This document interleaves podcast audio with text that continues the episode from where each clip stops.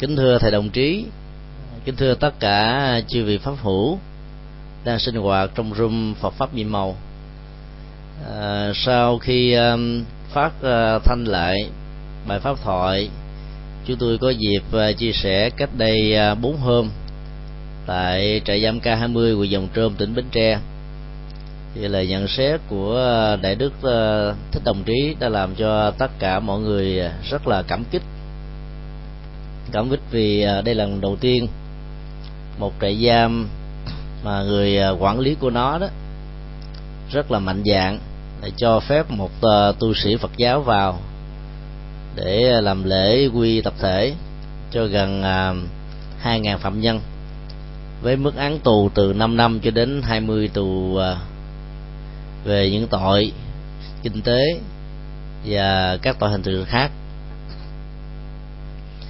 mặc dầu à, trong à, bốn lần qua chúng tôi à, có dịp đến chia sẻ pháp thoại bên cạnh chương trình văn nghệ đặc sắc do các nghệ sĩ chuyên nghiệp phục vụ thì các phạm nhân đó đã có phần vơi đi được những cái mặc cảm tội lỗi.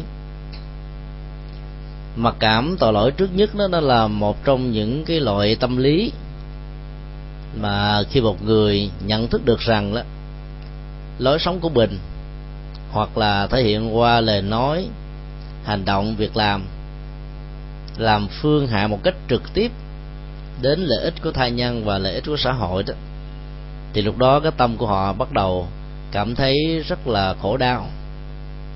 Với một niềm à, thống hối, rai sức, ngày lẫn đêm, trạng thái mặc cảm tội lỗi đó, mặc dầu à, nó là một sự hồi đầu về phương diện nhận thức nhưng giá trị trị liệu của nó lại không cao. Là bởi vì à, khi người ta bị rơi vào trạng thái mặc cảm nó nhiều quá đó, thì thay vì dành thời gian để làm mới chính mình, thông qua việc làm mới cuộc đời, thì họ trở thành người là đi đọt cảm xúc, dằn vặt cảm xúc, và có nhiều người đó tự hành hạ chính mình như chính những hành động của họ đã từng tạo ra nỗi khổ niềm đau cho tha nhân chính vì vậy mà khi mà một con người có nó được làm mới đó, thì điều tiên quyết là chúng ta phải tạo ra một cái tâm lý thoải mái, để cho người đó nó không có cảm giác rằng mình bị à, phong việc đối xử, mình bị khinh thường, mình bị xem nhẹ, mình mất hết tất cả những giá trị tiềm năng. Mình không còn có cơ hội để trở thành một người có ích cho xã hội và cộng đồng tạo được một cái à, cảm giác và nhận thức như thế không phải là một chuyện dễ. Điều à, chúng tôi gặp được thuận lợi khi à, vào trại giam K20 đó, là ở các cái vách tường của các trại giam. Tổng giám thị trại giam đã ghi những câu danh ngôn của Phật. Trong đó có hai câu rất hay, đó là, vĩ đại lớn nhất của đời người là đứng dậy sau khi vấp ngã bên dưới để một ờ, dấu quạt đơn nhỏ là Phật thích ca. Câu thứ hai, thà sống đơn độc một mình, không kết bạn với những kẻ xấu và kẻ ngu. Chúng tôi cho rằng khi ờ, đưa triết lý nhà Phật vào trong các vách tường thành tường của trại giam đó, thì ông ờ, tổng giám thị của trại giam đã ý thức rất rõ rằng các lời dạy đó chính là nhu yếu phẩm tinh thần. Mà hàng ngày đó các anh chị em phạm nhân khi tiếp xúc với nó đã gieo vào trong tâm khảm của mình một năng lượng sức sống mới.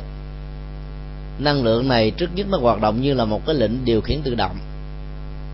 Và lệnh điều khiển tự động đó, nó sẽ có cái chức năng là tẩy não, những mặc cảm tội lỗi vốn làm cho họ bị lúng lút sâu ở trong cái um, thành kiến tự cô lập chính mình. Và cái câu vĩ đại lớn nhất của đời người đứng dậy sau khi vấp ngã như là một cái lời sắp tấn rất là có hiệu quả để cho thấy rằng là những nỗ lực làm mới đó có thể trở thành một hiện thực. Bản thân của lời tuyên bố trên đó, mặc dầu nó có phần um, không sát với nguyên tắc mà kinh Đức Phật đã nói nhưng nó lại tạo ra một cái giá trị rất là ấn tượng như là một danh ngôn trong danh ngôn đó đó có hai vế. Một vế là thừa nhận rằng là cái việc pháp ngã con người đó, như là một hiện tượng như là một sự kiện như là một thói quen như là một cá tính như là một cái uh, sự bất đắc dĩ hay là như là một sự cố tình. Và nó chính là thuộc tính của những người phàm và kẻ tục nói chung. Vế còn lại của câu uh, tuyên ngôn đó rất sâu sắc ở chỗ đó. Là vấn đề không phải ở chỗ là có phạm hay không có phạm, mà nhận chân được rằng là con đường lầm lỗi của quá khứ đó là một sự thật. Kể từ đó, hồi đầu, và không bao giờ để cho tái phạm thêm bất kỳ một lần thứ hai nào trong tương lai. Như vậy là bản thân của những nhà quản lý, đặc biệt là những người làm công tác à, quản lý trại giam đó, nếu hiểu và thấm nhuần được đạo lý vừa nêu của đạo nhà Phật như trong à, trại giam K20 này, thì chúng tôi tin chắc rằng đó là sự hỗ trợ trực tiếp của họ nó sẽ góp một phần chuyển hóa nhận thức, chuyển hóa thói quen và chuyển hóa lối sống của các anh chị em phạm nhân. Về phía à, các đoàn thể xã hội đó, thì chúng tôi xin đề nghị rằng là bên cạnh những bàn tay tình thương, những ờ, giá trị của đời sống mà mình có thể ờ, đóng góp và giúp đỡ đó, như là quà tặng, thì ờ, nên đi kèm và gắn liền với các hoạt động của hoàng pháp giảng kinh. Bởi vì cái nỗi đau về vật chất đó, ở đâu cũng có và những cái nỗi đau của những người à, phạm nhân đó, nó không phải chỉ đơn thuần là vật chất, thậm chí có nhiều người rất giàu. Có tài của, có nhà cửa, có mọi thứ. Nhưng cái mà họ thiếu thốn là nhận thức chân chánh về đạo đức, nhận thức chân chánh về đời sống hạnh phúc. Và có nhiều người vẫn không hiểu rằng là những hành động họ gây ra đó, nó là có tội hoặc là đi ngược lại hạnh phúc của con người chính vì vậy mà việc các đoàn từ thiện Phật giáo gắn liền với hoàng pháp vào trong những trại giam và các trung tâm cải huấn nói chung đó, sẽ để lại những cái giá trị rất là tích cực cho con người. Chúng ta cũng có thể làm bằng những hình thức đơn giản hơn, đó là bên cạnh các gói quà, các phần quà nhỏ nhỏ đó, thì hãy trích dẫn những câu Phật ngôn để cho tất cả những người có cơ hội tiếp nhận những giá trị vật chất do chúng ta đóng góp đó, có thể hiểu thêm một phương diện nào đó từ lời Phật dạy. Có thể bây giờ họ chưa có nhu cầu để sử dụng chúng, nhưng à, về lâu về dài đó, khi bế tắc, khó khăn, nghịch cảnh, trở ngại, có mặt, thì cái lệnh điều khiển tự động của chánh pháp rất là màu nhiệm sẽ làm cho họ có một lối đi. Như vậy, nếu các trại giam tại Việt Nam thấy được cái giá trị tích cực từ việc chuyển hóa hành động của con người thông qua việc chuyển hóa nhận thức. Mạnh dạn mở cửa để mời gọi các hoạt động của um, các nhà hoàng pháp Phật giáo. Thì chúng tôi tin chắc rằng là trại giam từ từ nó sẽ giảm đi số lượng người. Trại giam à, K20 huyện Dòng Trôm, tỉnh Bến Tre đó, có sức chứa là 2.000 phạm nhân. Đây là trại giam lớn thứ ba của nước Việt Nam trại giam à, có số lượng người nhiều nhất đó là trại giam Z30 thuộc tỉnh Bình Thuận với sức chứa khoảng 8.700 mấy chục phạm nhân. Trại giam thứ hai ở tỉnh Tiền Giang có sức chứa trên 3.600 phạm nhân. Nếu chúng ta thống kê các số lượng phạm nhân tại ba trại giam lớn này đó thì có thể nói đó Việt Nam là nơi mà có số lượng người ở trong trại giam nhiều nhất và là lớn nhất nếu tính theo tỷ lệ dân số.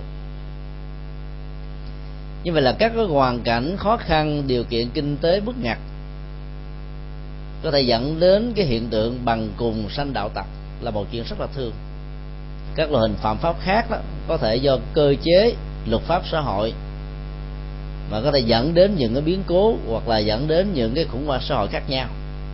Đều có thể liên hệ đến một cách trực tiếp hay gián tiếp việc vi phạm luật pháp xã hội. Do đó là việc đưa vào trong à, trại giam không phải là để trừng phạt cái tội lỗi của con người, mà là một cơ hội quý báu để cho con người nhận thức được lỗi lầm của mình và làm mới nhận thức. Như vậy sự phối hợp một cách đồng bộ giữa những nhà quản lý trại giam, các nhà từ thiện phật giáo, các nhà hoàng pháp đó thì chúng tôi tin chắc rằng là thay vì các phạm nhân rơi vào trạng thái mặc cảm tội lỗi, khi một hành động tội lỗi đã được luật pháp trừng trị bằng những bản án tù, thì lúc đó đó họ sẽ nỗ lực thay thế vào đó là những hoạt động rất là có ích cho xã hội và cộng đồng. Mà một số trại giam ở Việt Nam đã chủ trương, cho các phạm nhân tham gia các hoạt động công ích xã hội. Và khi mà còn là một phạm nhân mà họ có cơ hội để làm các công ích xã hội đó, thì ý thức về việc làm tốt này sẽ giúp cho họ sau khi à, ra khỏi trại và trại giam nói chung, họ sẽ không có tái phạm lần thứ hai.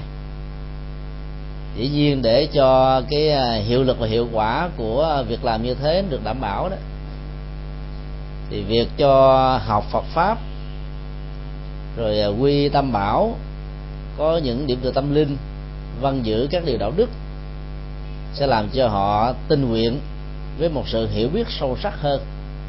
Để từ đó đó, họ có thể làm một cách có bài bản hơn, có phương pháp hơn. Thì việc chuyển hóa, làm mới hoàn toàn con người của chính họ sẽ được diễn ra trong một thời gian ngắn thôi. Đây là cái cách thức mà chúng tôi à, tin chắc rằng là các phạm nhân sẽ rũ bỏ được mặc cảm tội lỗi. Thì cái mặc cảm hạ liệt về thân phận nghèo cùng khốn khó vì phong biệt đối xử với một cái quá khứ không mấy gì đẹp so với những người khác. Trong cả một bối cảnh lịch sử là bối cảnh xã hội bối cảnh kinh tế khác nhau.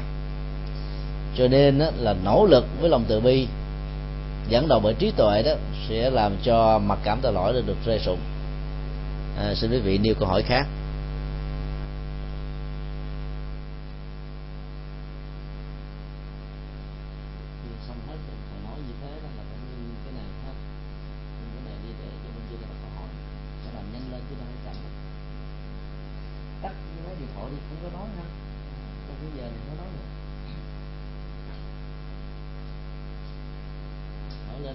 Vừa quay của thầy Và giờ đây chúng con xin đọc tiếp câu hỏi số 2 Bạch thầy hãy cho con hỏi, Phật dạy nếu sát sanh sẽ bị hòa báo, Vậy con không giết mà con ăn mỗi ngày, Con có tạo nghiệp ác không thầy?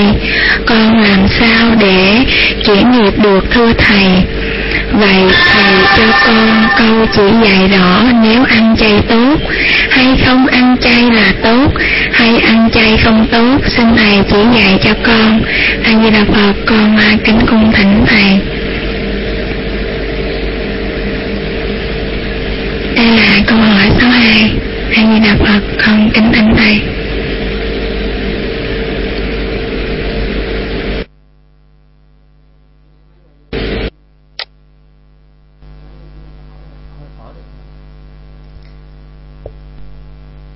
Vấn đề à, sát sanh đó, thì à, có hai dạng khác nhau.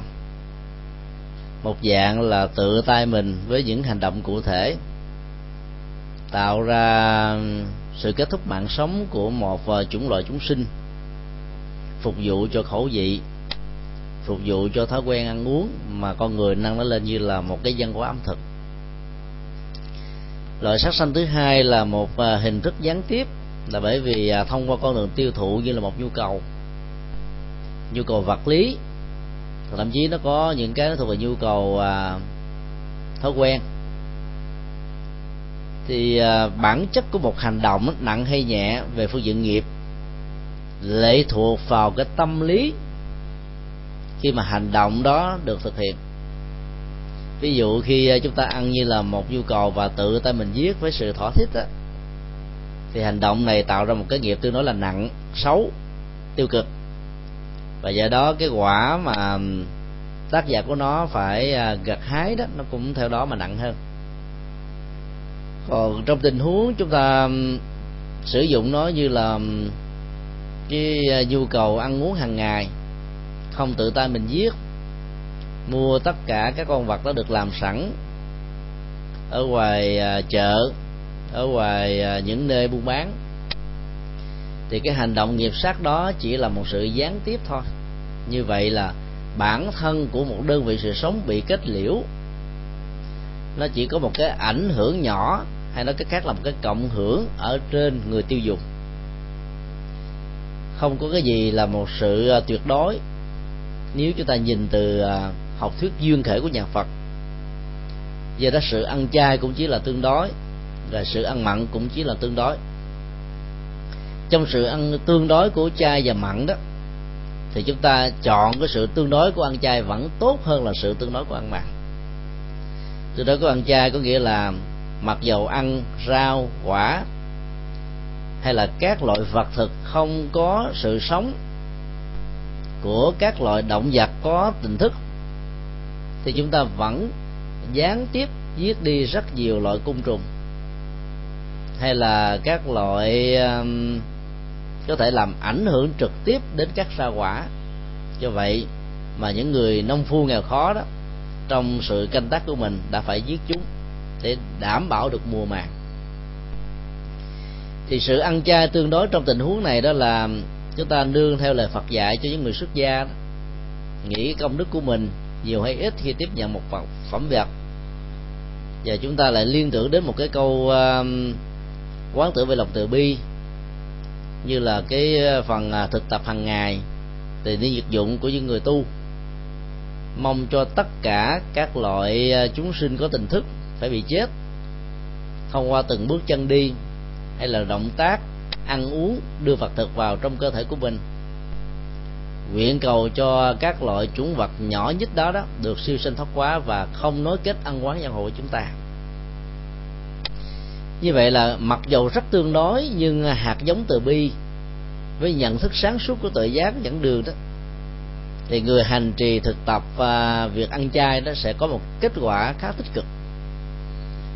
Trong khi đó đó, đối với những người ăn mặn đó thì nên chọn các loại thực phẩm đã được làm sẵn rồi cho nghĩa là không tự tay mình ra lệnh cho chúng bị giết. Không tự mình nhìn thấy chúng bị giết để phục vụ cho khẩu vị mình ăn. Và do đó nghiệp sát đó, nó chỉ là một phần cộng hưởng có thể rất nhỏ. Trong tình huống này chúng ta có thể học và bắt chước cái thói quen ẩm thực của những người à, ấn độ bao gồm những người à, hồi giáo thiên chúa giáo nói chung là những người ăn mặn. Khác hoàn toàn với à, thói quen à, ẩm thực tại Việt Nam ở những vùng duyên hải của Ấn Độ chúng ta hiếm khi thấy bày bán các loại à, à, hải sản sơn hào và vào những cái nơi chợ búa dành cho những à, thực khách ăn mặn đó chúng ta cũng thấy hiếm khi có đa dạng các chủng loại cá thịt để cho người chọn lựa mua về mà ăn và phần lớn chúng ta nhìn thấy là các loại cá biển những loại cá lớn đó. bởi vì họ quan niệm rằng mua một loại cá lớn về nhà ăn cho cả một gia đình đó, thì đơn vị sự sống bị uh, giết chết chỉ là một. Còn mua các loại cá nhỏ như là cá lòng tông thì mỗi một khẩu phần ăn có thể chiếm đến à, vài chục con cho mỗi ngày. Cái nhân số lượng nó lên. Thì trong cuộc đời của chúng ta một năm như vậy đó đã biến cái bao tử này trở thành một cái nghĩa địa hỗn ngang với mạng sống của các chủng loại chúng sanh khác nhau. Thì từ cái cách thức này thì chúng ta có thể học và đúc kết được một bài lý tưởng rằng là nếu chúng ta chưa có được cái thói quen, chưa được được nguyện vọng lớn, chưa có được lòng từ bi mạnh mà phải chọn cái con đường ăn mặn đó, thì chúng ta hãy chọn những gì đã được làm sẵn. Ở trong ờ, thời đại của đức phật thì tất cả những vị xuất gia dù là tăng hay ni vẫn được quyền cho phép ăn mặn trong ba tình huống. Không thấy người ta giết phục vụ cho mình ăn không nghe âm thanh, khổ đau, than khóc, dễ chết của các loài vật bị giết để phục vụ cho việc ăn của mình. Và mình cũng không hề có bất kỳ một hoài nghi nào với những cái dữ liệu để tin chắc rằng là một gia chủ nào đó cố tình giết các loại chủng vật này để cúng dường cho chúng ta thì trong ba tình huống đó đó, thịt của một loài động vật chết, nó cũng đã chết rồi dầu, chúng ta có ăn hay không ăn thì mạng sống của nó cũng không còn nữa. Thì việc ăn như thế tạm được gọi là loại thực phẩm thanh tịnh, có nghĩa là nghiệp sát trực tiếp được giảm đi một cách tối đa. Như vậy là với cái vai trò của những nhà hành khất ngày xưa mà đức phật dạy như là một cái phương pháp thông dong khỏi bị vướng mắc vào kinh tế và các cái nhu cầu ẩm thực thông thường đó, thì cái người hành khách sẽ không được quyền chọn lựa thực phẩm cho mình. Do vậy, ai cúng gì thì mình ăn như thế, thì việc ăn như vậy đó vẫn được xem là các loại tịnh thanh tịnh. Làm được à, như trên đó thì à, chúng ta cũng đã thanh tịnh quá được những hoạt động nghiệp sát ở một mức độ tối đa mà mình có thể làm. Đó là một cái rất là hay. Ngày nay cái công nghệ ăn chay của người Đài Loan đã lan truyền khắp năm châu và bốn bể. Lúc đầu đó có thể hỗ trợ cho những người ăn mặn, chưa có thói quen ăn chay, thưởng thức hương vị mặn nhưng nghiệp sắc không có. Như vậy lâu về dài nó sẽ có thể làm thương tổn cái văn hóa ăn chay, chân chính của những người ăn chay trường vốn dĩ cũng không cần có nhu cầu ngửi và nếm các cái hương vị mặn mà trước đây họ đã từng trải qua. Chúng ta thấy là các nhà làm à, công nghệ thực phẩm chay, tinh vi và khéo đến độ là khó có thể mà mình nhận dạng đâu là thực phẩm chay và đâu là thực phẩm. Nam mô bổn sư thích ca mâu ni phật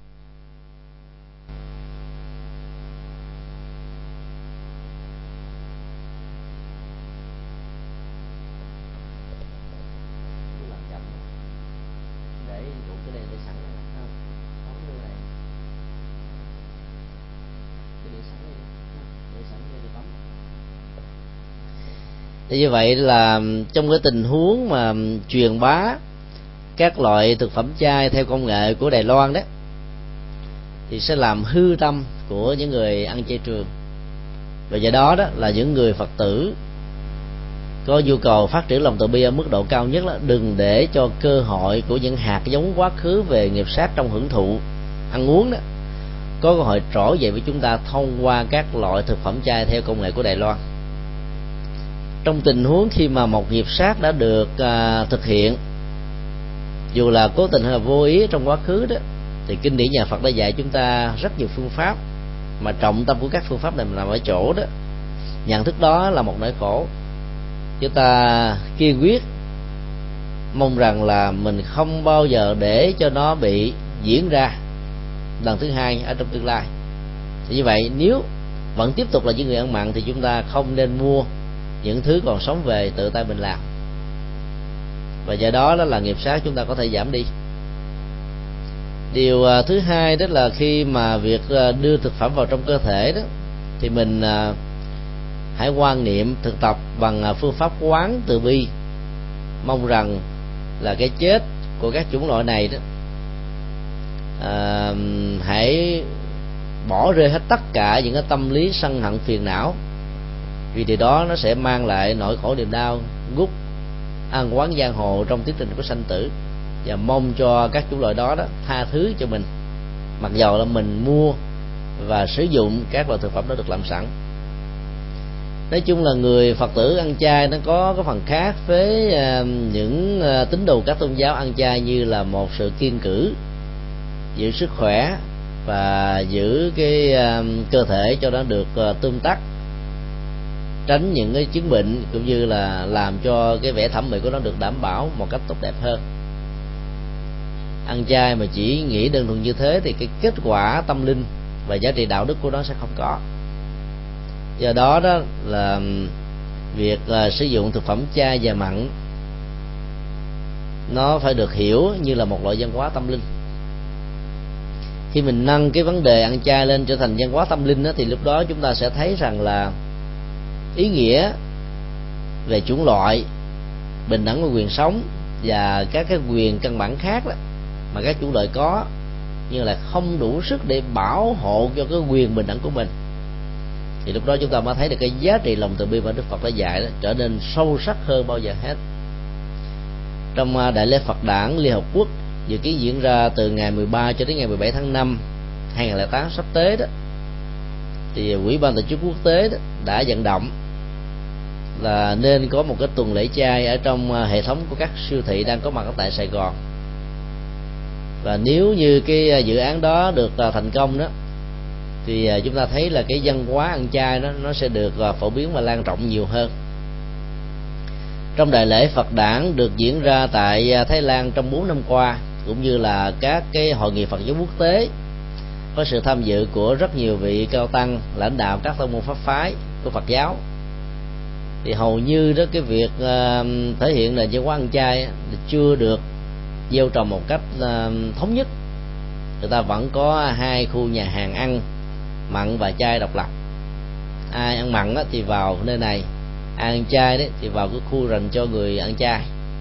Còn riêng lần này đó thì ờ, chúng ta nỗ lực để gieo trồng cái hạt giống từ bi như là một phần cúng dường thiết thực cho lễ tưởng niệm Phật đản sanh thành đạo nhập nước bàn. Ngoài những cái hoạt động văn hóa, học thuật, tâm linh, thì cái nền văn hóa ăn chay đó cũng trở thành như là một cái điểm nhấn. Do đó nói tóm lại là việc ăn chay, ăn mặn đó thì lúc đầu nó như là một cái thói quen. Ăn mặn rồi đó thì nó cũng trở thành một thói quen, mà ăn chay nhiều rồi nó cũng trở thành một thói quen thì giữa hai thói quen chay và mặn đó, nếu được thì chúng ta chọn thói quen chay và muốn làm như thế thì phải mạnh dạng điều chỉnh một cái nhận thức sai lầm rằng là cái người ăn chay sẽ bị kém sức khỏe. Điều đó có thể có khi mà họ ăn chay thiếu phương pháp. Như người ấn độ như ai đã từng ở ấn độ hay là đi à, tham quan các phật tử tại ấn độ sẽ thấy rất rõ rằng là hàng triệu triệu triệu người ấn độ ăn chay trường trong khi đó một điều rất đáng buồn là kể từ khi um, hồi giáo xâm lăng ấn độ đó thì à, phật giáo đã trở thành như là một bóng mờ. Ảnh hưởng của phần cái đại thừa đã bắt đầu à, không còn nữa thì lúc đó đó toàn bộ những người à, phật tử và những vị tu sĩ theo truyền thống nam tông tại đây đó ăn mặn. Cho người đó nền dân hóa của bà la môn giáo vốn ảnh hưởng từ phật giáo đại thừa đã vẫn làm chói sáng cái truyền thống ăn chay chính vì thế mà các nhà sư nam tông tại ấn độ rất khó có thể độ thành công. Những người à, ấn độ có truyền thống ăn chay trường. Cho nên khi à, vấn đề ẩm thực được nâng lên thành một loại hình văn hóa và ẩm thực chay đó trở thành văn hóa cao hơn, giảm được nghiệp sát và thể hiện tình thương đó, thì lúc đó cái việc mà hoàng pháp giảng kinh chúng ta phải ứng với các cái loại hình văn hóa này thì sự thành công và kết quả của nó mới thực hiện ở một mức độ khá cao. Cho nên ờ, tất cả đều là thói quen và hễ là thói quen á, thì chúng ta có thể điều tiết được điều chỉnh được cho ngày càng tốt hơn. Hơn nữa thì phần lớn các ngôi chùa tại Việt Nam hay là nhiều quốc gia trên thế giới đó quần chúng Phật tử khi đến chùa cúng dường tre tăng thì thường ờ, cũng có những cái nhu cầu hỏi thăm à, các ngôi chùa đó là nên dùng những cái thực phẩm gì? Thì lúc đó chúng ta nên hướng dẫn họ cúng những thực phẩm chay dù đó có thể là những ngôi chùa thuộc Phật giáo Nam Tông. Bởi vì bây giờ chúng ta không còn có cái uh, truyền thống đi khất thực như ngày xưa mà việc từ chối thực phẩm chay và mặn là không được phép và nó thiếu lịch sự. Cho nên mới sử dụng đến cái uh, phong tục ăn chay tam tình dục còn bây giờ đó là tất cả mọi thứ đã được làm sẵn và đàn nam tính chủ đó mang từ nhà đến để cúng dường. Thì việc hướng dẫn họ cúng các thực phẩm chay đó, cái quả phúc báo trong việc cúng dường này nó sẽ đạt được ở mức độ khá cao. Một số người à, không thích cái truyền thống ăn chay, có những cái lý luận làm cho người ăn chay trở nên rất là quan mang. Chẳng hạn nói như thế này. Ăn chay đó thì trở thành các loài động vật. Là bởi vì các loài động vật ăn cỏ như là ngựa trâu bò lừa đâu có con nào thành phật thành thánh thành tiên. Và nghe nói như thế rất nhiều người sợ từ bỏ việc ăn chay. Chúng ta phải hiểu một cách rất là đơn giản về phương diện nhân quả đó. Nếu ăn mặn gieo những cái nghiệp ăn quán giang hồ ảnh hưởng trực tiếp đến uh, tuổi thọ sức khỏe thì việc ăn chay đó, nó sẽ tạo ra một cái văn hóa từ bi. Và nếu không thành được những giá trị tâm linh cao hơn đó, thì nó không không vì thế mà làm cho người đó bị trì độn, hay là có những cái à, phản ứng phụ như cái cách lý luận sai chủng loại giữa con người và các loài động vật, có khuynh hướng ăn các loài rau quả, vân vân khác nhau. Vấn đề ở chỗ là tất cả đều là thói quen. Khi chúng ta ăn được thì đó chúng ta có một cái phước duyên lớn. Khi chúng ta không ăn được đó, cũng đừng vì thế mà chúng ta tác động một cách tiêu cực và sai lầm để cho những người ăn chay đó bị hoang mang trên cái dân hóa ẩm thực vốn có của mình như là một sự nỗ lực rất lớn mới có thể thành tựu được. À, xin đi câu hỏi khác.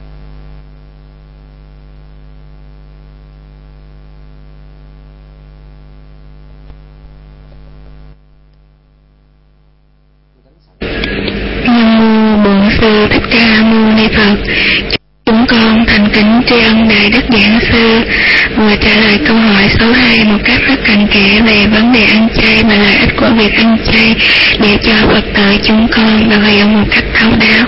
Một lần nữa chúng con thành kính tri ân Đại Đức Giảng Sư Thích Nhật Từ. Giờ đây chúng con xin đọc câu hỏi tiếp theo. Câu hỏi số 3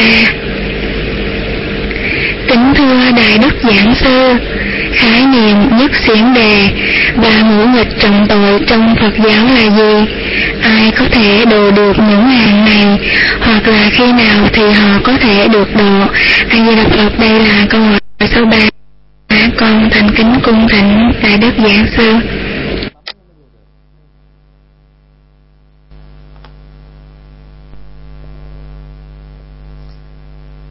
Khái niệm ờ, nhất xiển đề đó, có thể hiểu nôm na là người à, thiếu niềm tin về đạo đức. Thiếu niềm tin về nhân quả như là một cán cân công bằng. Thiếu niềm tin về việc thiện và ác. Thiếu niềm tin về cái tiến trình là tiếp nối về đời sống sau khi chết. Thiếu niềm tin về những điều tốt đẹp diễn ra hiện tại và trong tương lai. Nói chung nó bao gồm à, chỉ cho các hạng người dấn thân một con đường xấu làm những điều không tốt, cản phá, độc đoán, chuyên quyền, lũng đoạn, tất cả những cái giá trị tốt đẹp của cuộc đời, thì đều được liệt kê vào loại nhất xiển đề. Tất cả những ờ, hành động về nhất xiển đề như vừa nêu đó, nó là một trong những tội rất nặng. Là bởi vì những con người như thế đó sẽ khó có cái ngày thoát ra khỏi hành động xấu của mình. Bởi vì họ bị một cái niềm tin sai lầm rằng là chết là hết, không có kiếp sau. Như vậy là bản thân của nhân quả kết thúc khi mà hành động nó nó được thực hiện. Trong khi đó, chúng ta thấy là về phương diện vật lý đó, không có bất kỳ một hành động nào không kéo theo sự phản hồi trực tiếp hay là gián tiếp của hành động đó. Và do đó đó, mạng sống của con người khi kết thúc ở trong một cái điều kiện nhất định nào đó thì nó sẽ tiếp nối bằng các cái điều kiện mới để tạo ra một cái hình hình thái đời sống mới. Thì đây là một chân lý hoàn toàn phù hợp với cái định luật à, vật chất không tự sinh ra không tự bắt đi mà chỉ chuyển từ dạng này sang dạng khác.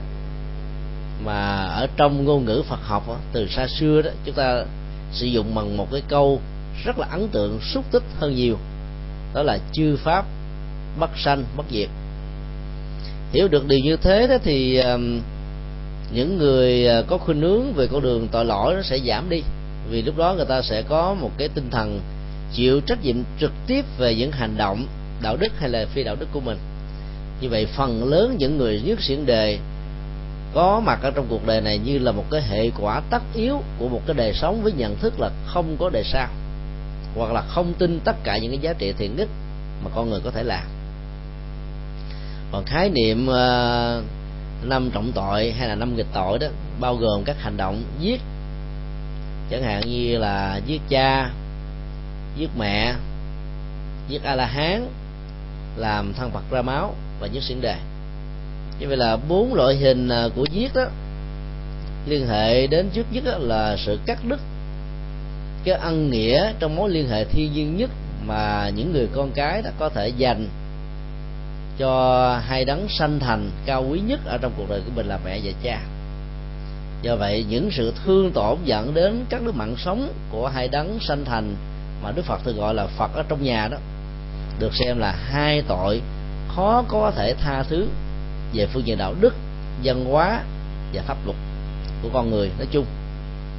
Còn việc giết một vị đã giác ngộ từ trình độ a la hán trở lên hay là làm thân phật ra máu thì đó là một sự cản phá và làm tổn thất con đường tâm linh và đạo đức mà vốn các đối tượng giác ngộ này đã có thể mang lại cho xã hội và cộng đồng. Các hình thái à, cản phá không cho phật giáo được phát triển ở một cách thức nào đó vẫn có thể được hiểu nôm na như là làm thân phật ra máu và giết hại các vị a la hán cho nên ờ, là các hành động đó đó nó để lại một cái hậu quả rất là nghiêm trọng. Là bởi vì khi có một vị a la hán hay là một vị cao tăng ra đề đó thì bớt đi nó khổ niềm đau. Vì vì đó có thể um, xây dựng các ngôi chùa các không gian tâm linh tạo những cái điều tốt lành cho cuộc sống thì nhà tù giảm đi sự mọc của nó. Các khu ăn chơi các nơi nàng điếm và các nơi mà có thể dẫn đến hậu quả nghiêm trọng đó sẽ ờ, không có cơ hội để xuất hiện. Do vậy mà các hành động của ờ, nhất xuyên đề, nói chưa và các loại ờ, chúng sinh phạm vào năm trọng tội đó, thì phải nói rằng là nó là một cái điều bất hạnh nhất. Chúng ta có thể thấy rằng là việc hóa độ và chuyển hóa các hành động nhất xuyên đề và ngũ trọng tội đó không phải nhất thiết phải là một ờ, vị xuất gia hay là các vị cao tăng mà tất cả mọi người chúng ta đều có thể làm được. Gần đây thì ờ, tại chùa Hoàng Pháp có chương trình ờ, Phật pháp nhiệm màu. À, kể lại cuộc đời của những người đã từng là dân anh chị trong thế giới giang hồ. Máu đã từng đẫm ở trên tay mạng sống của quần chúng đã từng bị à, dọa nạt tất cả những điều xấu đều đã từng được làm. Nhưng kể từ khi được uh, gặp được đạo Phật đấy thì họ đã trở thành một con người hoàn toàn mới. Các hành động của họ đã được thay đổi. Mà khi họ nói cho chúng ta biết về nguyên do chỉ đơn thuần là một người bạn đạo thôi. Tặng cho họ một quyển kinh. Có nơi thì chỉ tặng cho họ một câu pháp cú. Có chỗ thì tặng nghe một bài pháp giảng thôi. Thì từ một cái trạng thái một con người đang bị tuyệt vọng muốn tự tử để trốn tránh cái nỗi khổ, niềm đau và cái mặc cảm tội lỗi của mình, trở thành một con người phấn chấn đứng dậy bằng bàn tay và sự nỗ lực làm mới để đối diện với các khổ đau trước mặt. Chứ cho rằng đó là tất cả chúng ta nếu có tấm lòng thì đều có thể chuyển hóa được nghiệp nước sự đề và ngũ nghịch tội ở những người chúng ta quen trực tiếp hay là chúng ta quen gián tiếp.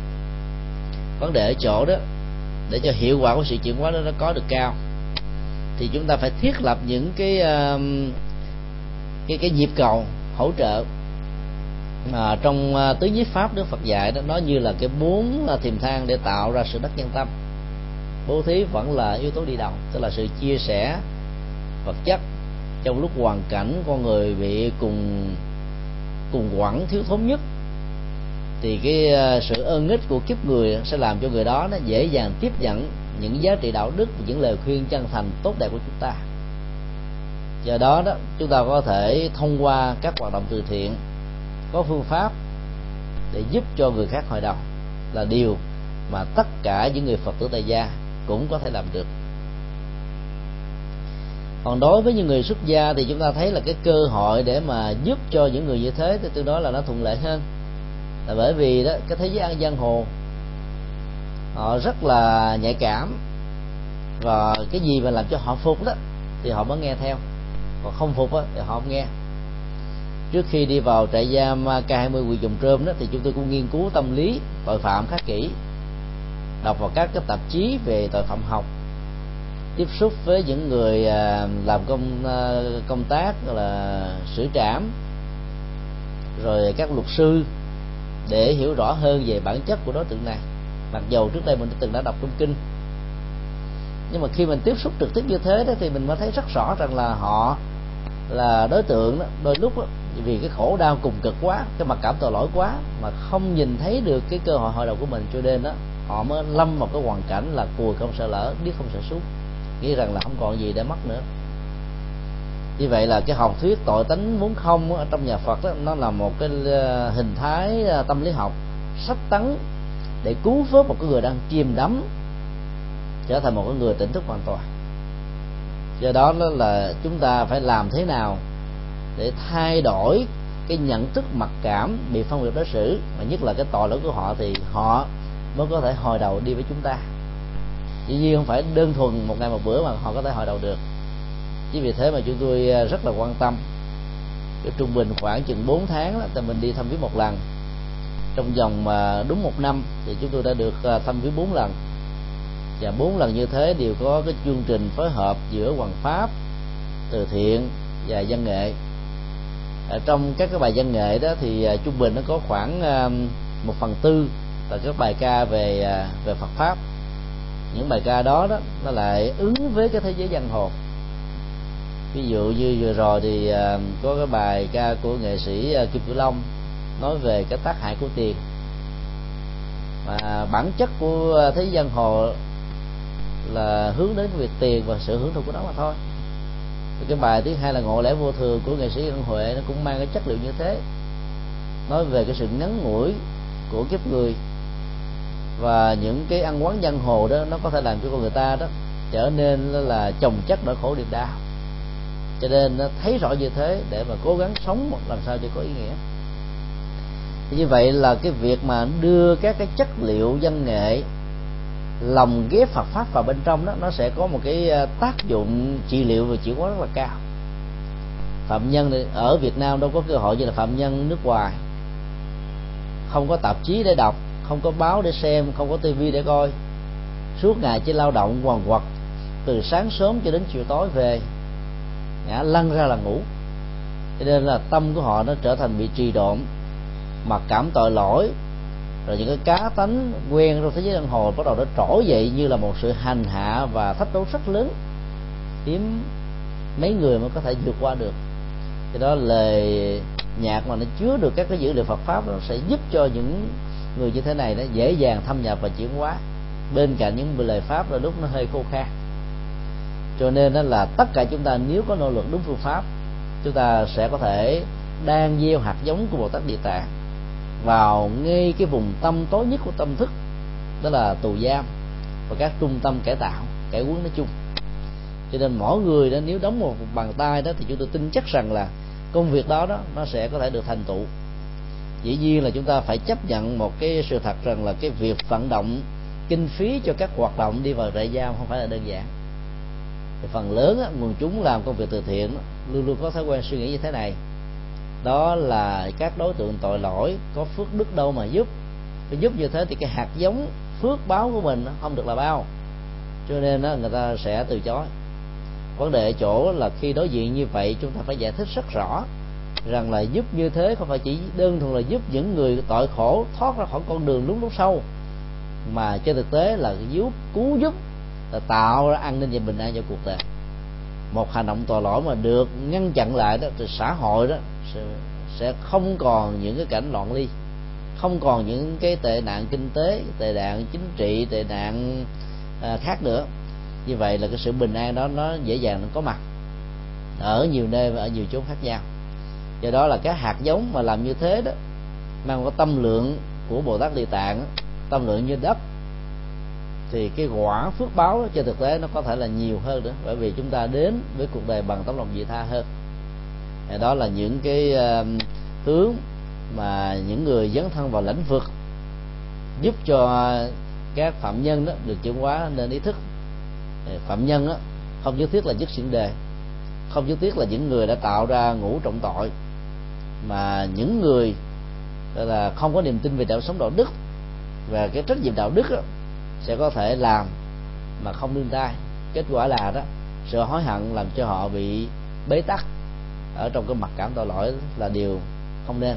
Chính vì thế sự ờ, hỗ trợ giúp đỡ của chúng ta là một nhu cầu không thể thiếu. À, xin điều câu hỏi khác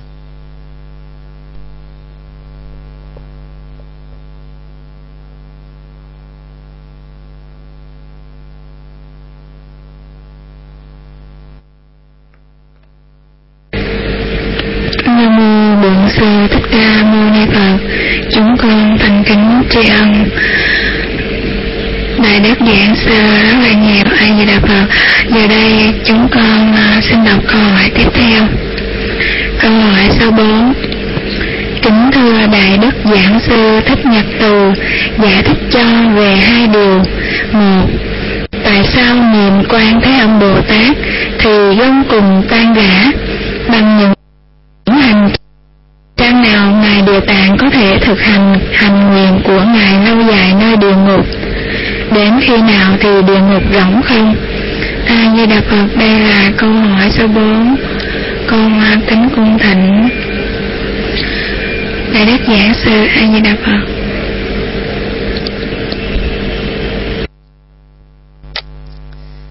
Ở trong kinh địa tạng có nêu ra hạnh nguyện của bồ tát địa tạng rộng sâu như đất.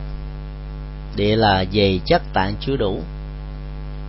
Khi mình à, đông đo tính điếm hạnh nguyện của một vị bồ tát sâu bằng đường kính của trái đất đó, thì chúng ta thấy rằng là tâm lượng đó là một tâm lượng rất là rộng.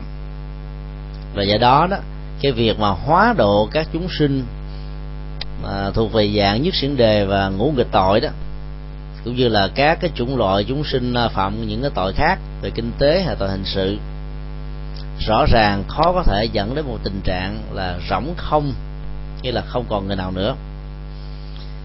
Ở à, trong các kinh điển thì chúng ta thấy rằng là là việc mà tạo tội đó thì do chúng sinh à, bị dẫn dắt bởi à, ba khuynh hướng tâm lý của lòng tham lòng sân và lòng si. Cho đến lúc nào các tâm lý đó vẫn còn à, có mặt song tội với con người đó thì tội lỗi đó vẫn có thể có mặt với con người. Chính vì thế mà việc làm cho rỗng không địa ngục là chuyện không có. Nhưng đây đấy lời phát nguyện luôn luôn nó nó được quyền là cường điệu quá để nó tạo ra một cái ờ, chất thôi thúc, một cái lực đẩy đưa tới phía trước để giúp cho chúng ta có thể làm thành công trong một số tình huống nhất định nào. Như vậy, chúng ta có thể hiểu khi bồ tát địa tạng phát nguyện rằng là cho đến lúc nào trong địa ngục không còn một chúng sinh nào còn sót lại đó, thì lúc đó ngài mới thành phật. Thì chúng ta phải hiểu rằng là cái việc thành phật của ngài nó có thể diễn ra theo một cái diễn trình sớm hơn, chứ không phải nó kéo dài hơn như là bản chất của lời phát nguyện bởi vì đó sự thành đạo của chúng ta đó nó ờ, nằm ở chỗ là mình chuyển hóa tâm thức đạt được ở mức độ tâm linh cao nhất của đó thì quả vị chứng đắc nó diễn ra như là một tiến trình. Không có nghĩa rằng là khi mình phát nguyện khi nào rỗng không về địa ngục thì mới thành phật thì đến lúc đó thì phật quả mới thành thì đó là chuyện không có. Trong cái đó thì ở trong uh, kinh ờ, phổ môn qua thế âm đó, thì lời phát nguyện của bồ tát địa tạng rằng là ai đang bị gông cùng niệm danh hiệu của ngài thì gông cùng nó sẽ bị tan rã. Đang ở trong lửa đó niệm á lửa sẽ bị dập tắt. Đang ở trong nước niệm á thì không bị chết chìm.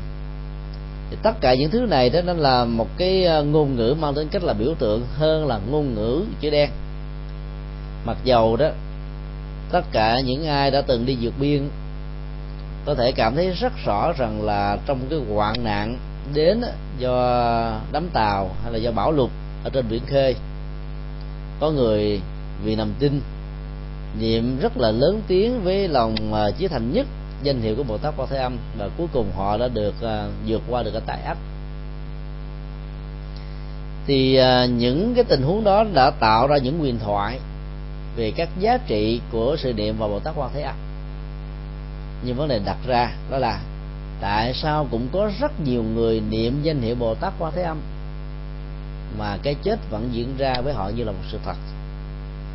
Ở từ chùa giác ngộ của chúng tôi đó thì à, có trên à, 12 thầy đi vượt biên. Kể từ năm 75 cho đến năm 1987 trong số đó thì có ba vị đã um, chết ở biển khơi. Thì có một vị đó thuộc hàng sư vi của chúng tôi vào chùa trước một vài năm. Và cái chết đó rất là thảm khốc. Thì cái đoàn à, uh, vượt biên này đó bị uh, dông bão cho nên à, tàu đó là được à, tấp vào cái vùng Việt Nam của um, đất nước Thái Lan nơi mà hồi giáo đó hoạt động về hải tặc rất là mạnh đoàn đã thỉnh mời à, vị thầy này đi với tư cách là người à, bảo hộ bình an cho cả cái chuyến đi. Mà thầy này đó thì lại có một cái hành nguyện là niệm bồ tát quan thế âm. Khi à, bị hải tặc thì những người nam bị trói lại, và những người nữ đó thì bị hãm hiếp, đồ đạc của cả giặc báo đó thì bị củng đi. Đứng trước cái cảnh trạng khổ đau như thế đó thì à, vị đại đức trẻ này đã niệm rất là lớn tiếng danh hiệu của bồ tát quan thế âm. Mặc dầu tay bị trói nhưng mà đại đức đó, nỗ lực bằng à, cái ngôn ngữ thân thể của mình cúi đầu xuống rồi lại để yêu cầu tất cả mọi người đang có mặt ở trên tàu đó cùng lại và niệm danh hiệu bồ tát quan thế âm. Thì trong vòng à, khoảng 3 phút thì đại đức là người chết đầu tiên một tràng AK đã bắn vào cơ thể từ sọ đến tim thân thể nát. Và sau đó đó là các cái mũi súng được dí vào những người nào đang niệm và lại. Người ta bắn dần dần chết đi. Thì uh, sau khi uh, lấy hết tất cả những cái tài sản trên tàu xong rồi đó một vài uh, người đó còn sót lại thì họ mới nối kết chiếc tàu của Dược Biên và vào chiếc tàu của hải tặc chạy theo hình chữ Z để làm lật ngã sai sống để cho những người còn sót lại chết hết đi. Trên tàu chỉ có một người duy nhất là một người nữ bám vào một cái bạn thuyền. Mặc dầu à, ngực của cô đó đã bị bị bắn nát và cô đã bị à, bất tỉnh. Khi à, thức giấc tỉnh dậy thì thấy mình đang nằm ở trong một bệnh viện của Campuchia rồi à, các ngư dân tại đây đó thương tình, cho nên đã à, sau khi chữa trị, làm cho cô tỉnh dậy mới đưa cô về Việt Nam. Thì lúc đó báo chí ở Việt Nam đưa tin rất là rầm rộ, là một người bạn thân của vị đại đức này, cho nên chúng tôi đã đến vào năm 1984 thì à, với nhận được cái y bị rách nát, máu và các cái loang lỗ của của đạn và súng bắn, cô này đã kể lại rằng các cái diễn tiến như trên và cuối cùng đó là thầy đã phải bị chết trước và rất nhiều người khác chết theo. Thì chúng ta thấy rằng là cái cái hiện tượng mà chết ở trong lúc mà niệm bồ tát quan thế âm đó nó không phải là đức bồ tát này không có tình thương để gia hộ. Trong tình huống những người niệm mà được cứu sống cũng vô số không phải là vì niệm mà bồ tát á, là xuất hiện và gia trì vấn đề ở chỗ chúng ta phải biết rằng là cái sự sánh sự sống ở trong sanh và tử đó nó liên hệ đến cái nghiệp tuổi thọ. Cái niệm cái cái nghiệp uh, chết yểu của chúng ta thông qua các hành động sát hay là bảo vệ mạng sống con người chủng loại môi trường sinh thái và nhiều cái tác động khác nữa chứ không phải đơn thuần chỉ như thế mà thôi. Do đó đó là cũng trong một hoàn cảnh tình huống có người niệm á, thì lại sống còn có người niệm thì vẫn chết mà cái cô phật tử kể lại đó, thì cô cũng là cái người niệm, mà cô lại sống. Còn những người khác cũng niệm, nhưng mà những người khác lại chết. Cho nên sự khác nhau trong sống và chết với một cái động tác niệm danh hiệu bồ tát này, thì cái phước quả về tuổi thọ sẽ là cái cán cân quyết định cuối cùng. Do đó đó, là những người phật tử, thì khi mà chúng ta niệm trì danh hiệu của chư phật và bồ tát đó, dĩ nhiên chúng ta không rơi vào cái trạng thái như các tín đồ các tôn giáo ở chỗ là cầu nguyện cho mình bình an vô sự phát tài phát đạt mà ở chỗ đó xem nó như là một sự ờ, à, thực tập để chuyển hóa nỗi sợ hãi nhiếp tâm trở về với giây phút hiện tại và sống một cách có ý nghĩa nhất. Bởi vì bản chất của đời sống theo Phật giáo nó không phải là sống dài hay sống ngắn nhưng mà là sống như thế nào là sống có ý nghĩa hay không. Cho nên chúng ta phải hiểu cái ngôn ngữ của kinh điển đại thừa đó thường là ngôn ngữ biểu tượng và triết lý. Hiểu theo nghĩa đen đó nó vẫn có những cái giá trị để thực tập và chuyển hóa. Và hiểu theo biểu tượng của triết lý thì cái giá trị đó sẽ sâu sắc hơn. Do đó là bên cạnh việc hiểu theo nghĩa đen như chúng ta đã từng thọ trì thì chúng ta cũng nên khai thác các biểu tượng của của triết lý. Mà khi mà khai thác với biểu tượng của triết lý đó, thì chúng ta sẽ không còn à, quá bận tâm về các câu chữ. Rằng là khi mà niệm danh hiệu thì các công tùng sẽ bị tan rã. Nếu cái đó là một sự thật đó, thì có lẽ à, chỉ cần một nhà sư vào giảng cái thuyết pháp tại các trại giam hướng dẫn người ta niệm danh hiệu bồ tát quan thế một cách thành tín nhất thì tất cả những người này được thoát ra khỏi trại giam đâu có. Họ vẫn tiếp tục ở trong cái trạng thái là bị giam cầm nhưng sự khác nhau ở chỗ đó nếu họ biết niệm tâm họ bình an mà cả tội lỗi bị rơi sụng và họ có những nỗ lực để chuyển hóa bởi vì thấy rằng là vẫn có rất nhiều người thương mình quan tâm đến mình chăm sóc mình chia sẻ với những nỗi khổ niềm đau của mình như là những người thân và thậm chí còn hơn cả những người thân nữa. Thì cái giá trị của việc mà niệm tụng nó nằm ở chỗ này. Tức là cái giá trị chuyển hóa để giúp cho mọi người khổ đau trở về một con đường bình thường. À, trước khi cái điểm xuất phát về sự vi phạm luật pháp đạo đức đó, có thể bị thương tổn. Cho nên giữa hạnh nguyện của bồ tát quan thế âm và hạnh nguyện của bồ tát di lặc đó nên xin lỗi bồ tát à, địa tạng thì chúng ta thấy rằng là tâm lượng của các ngài giống nhau. Cái cách thức hành đạo đó nó có khác và cái kết quả đạt được là làm thế nào để giúp cho chúng sanh không bị lúng lút sâu ở trong bùn tội lỗi và có cơ hội để hồi đầu thì đó là cái trọng tâm và cũng là cái sự khác biệt. À, và trên cái nền tảng này thì chúng ta thấy rằng là tất cả mọi sự chuyển nghiệp làm mới cuộc đời nó hoàn toàn do nỗ lực của tự thân chúng ta thông qua phước báo do chính mình tạo. Còn việc niệm phật đó như là một chất xúc tác để làm cho các hành động đó với sự hỗ trợ của những nghiệp mới tốt đẹp này dẫn đến một cái kết quả nhanh hơn cái thời gian được dự định. Khi hiểu rằng là cái việc niệm với một cái niềm mong cầu cho việc giải nghiệp được diễn ra như là một chất xúc tác đó, thì chúng ta thấy nó là một sự hỗ trợ rất là có ý nghĩa chứ không phải là cái giải quyết vấn đề. Giải quyết vấn đề vẫn là cái phước nghiệp của chính chúng ta. Xin nêu câu hỏi khác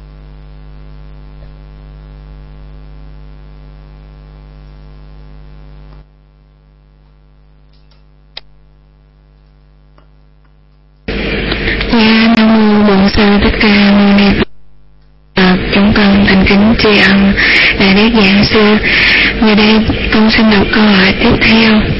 Câu hỏi số 5 Kính thưa Giảng Sư, Tại sao Phật lại dạy, Hãy tự mình làm hồn đảo cho chính mình, Tự mình làm nơi nương tựa cho chính mình.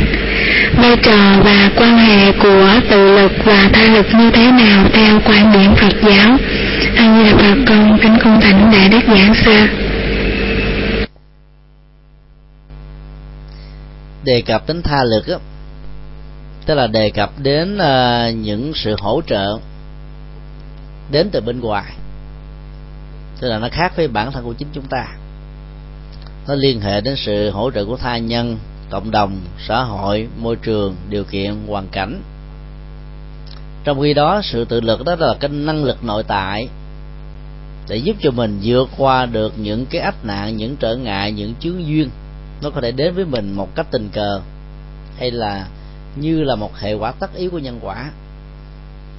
Thì dù là những cái nỗ lực tự lực hay là tha lực đi nữa, thì à, chúng ta phải thấy rằng là bản thân của những chướng duyên đó, nó không phải tự nhiên hay là ngẫu nhiên mà có, mà nó đều liên hệ đến tiến trình của đời sống thông qua các hành động và quả của các hành động mà mình có thể đã tạo một cách vô tình hay là cố ý trong một giai điểm nào đó trong tiến trình sanh tử của bản thân mình. Lời Phật dạy hãy tự mình làm hòn đảo chính mình ở trong kinh pháp cú đó là một trong những cái um, phương châm rất là quan trọng. Vượt và khác hoàn toàn các cái chủ trương của các tôn giáo khác. Ở chỗ đó là các tôn giáo dạy chúng ta là hãy giao khoán niềm tin vào Chúa bằng cách là nâng cao vai trò cứu rỗi của Chúa lên để cho người ta có niềm tin. Để từ đó đó, sợ mà ra à, từ bỏ ác dẫn đến việc làm lành. Cái mục đích cuối cùng của họ là nằm ở chỗ là giảm bớt cái nghiệp xấu để tạo ra những nghiệp tốt. Chơi cái cơ chế của nỗi sợ hãi và cái niềm tin về sự cứu rỗi. Nhưng bản chất của những hành động như thế thì nó là thiếu tính nhân bản ở mức độ khá cao. Nhiều khi người ta làm vì muốn là được Chúa quan tâm, được Chúa biết cho nên làm như là một cái danh, làm như là một cái công, làm như là một cái ờ, chủ nghĩa công thần và cái tình từ bi, cái tự giác, nhận thức, thấy điều đó là một nhu cầu đó, để thiết lập tình người với tình người đó, nó bị mất đi ý nghĩa ở mức độ khá cao. Do đó tự mình làm hòn đảo đó, dạy chúng ta bằng một sự nỗ lực. Hãy tự cứu mình trước bằng các phước nghiệp trước khi được người khác cứu. Cũng giống như ờ, trong vấn đề an ninh khi chúng ta bị nhiễu loạn về sự bình an. Thì cái việc mà nhờ đến à, các hoạt động của cảnh sát hay các vệ sĩ đó, nó khó được đảm bảo ở chỗ đó. Nó phải lúc nào khi chúng ta cần, những đối tượng như thế vẫn đang có mặt bên cạnh mình. Thì giả sử có mặt lên được cũng chưa chắc đã thành công. Cho nên vẫn phải là sự tự vệ, nỗ lực bảo hộ cho mình trước nhất.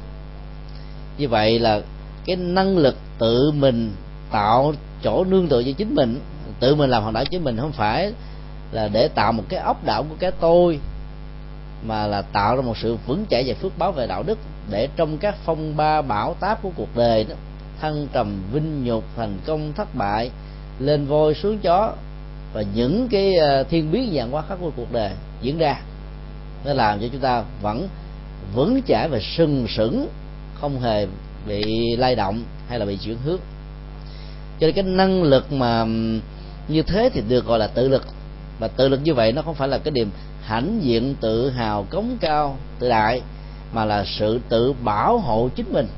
Và với một cái sự nỗ lực như thế đó, thì chúng ta sẽ dễ dàng dẫn đến tất cả những sự thành công ở trong cuộc đời. Trong khi đó đó, không phải ai cũng mạnh dạng, ai cũng đủ năng lực để tự tự lực như vậy. Cho nên, trong những lúc cần thiết, trong những hoàn cảnh cần thiết, việc hỗ trợ người khác vẫn rất là có ý nghĩa.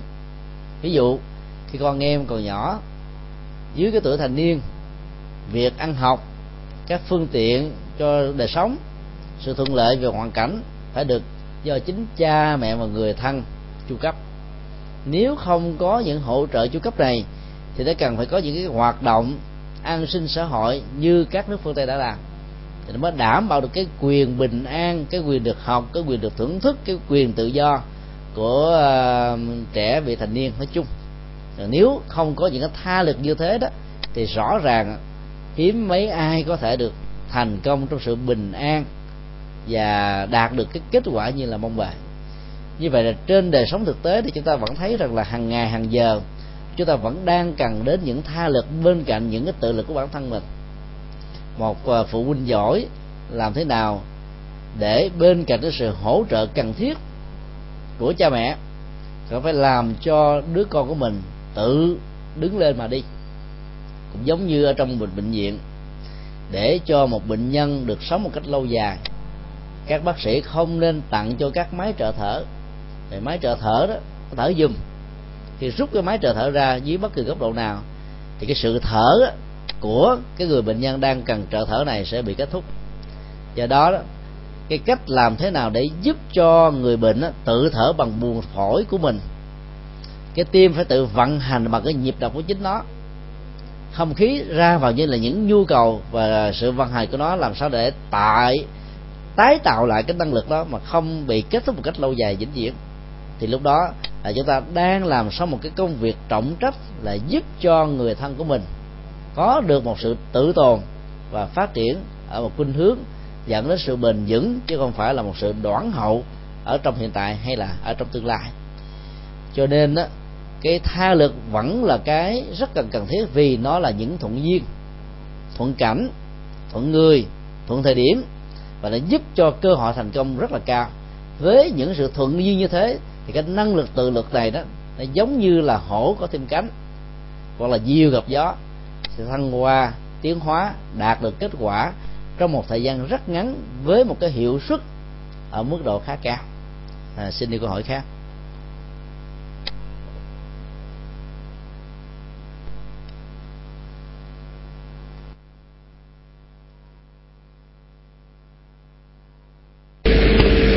Ờ, Sư thích ca mâu ni phật con thành kính tri ân câu trả lời. Số năm vừa qua của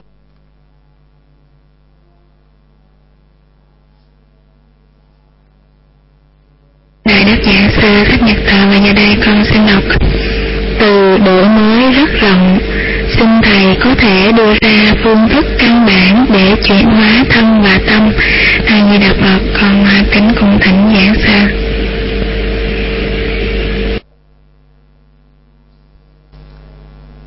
đổi mới hay là làm mới đó là một nhu cầu. Nhu cầu vật lý, nhu cầu tâm lý, nhu cầu tâm tâm thức, nhu cầu tâm linh. Mặc dù à, cái phạm vi và nội hàm của sự làm mới và chuyển hóa rất là rộng nhưng chúng ta có thể ờ, tóm tắt nó ở trong ba phương diện chính.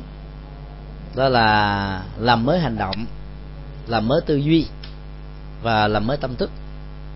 Làm mới hành động có nghĩa là mình là kết thúc các hành động sai không ờ, phù hợp với luật pháp ngược lại với đạo đức phương hại với đời sống quần chúng có tác hại đến bản thân mình.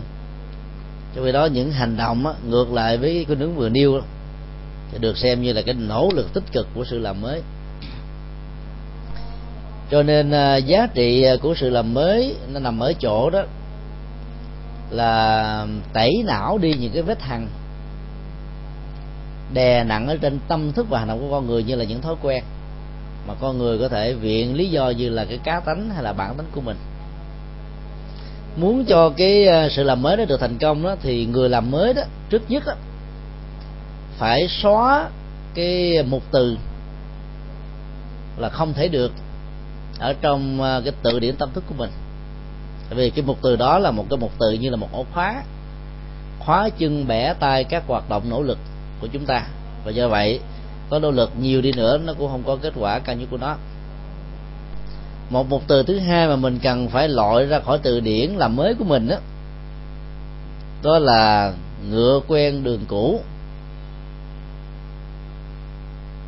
Hay là cáo có thể thay lông, thay da, nhưng không có đổi tánh. Dĩ nhiên là không có gì là một sự à, tuyệt đối.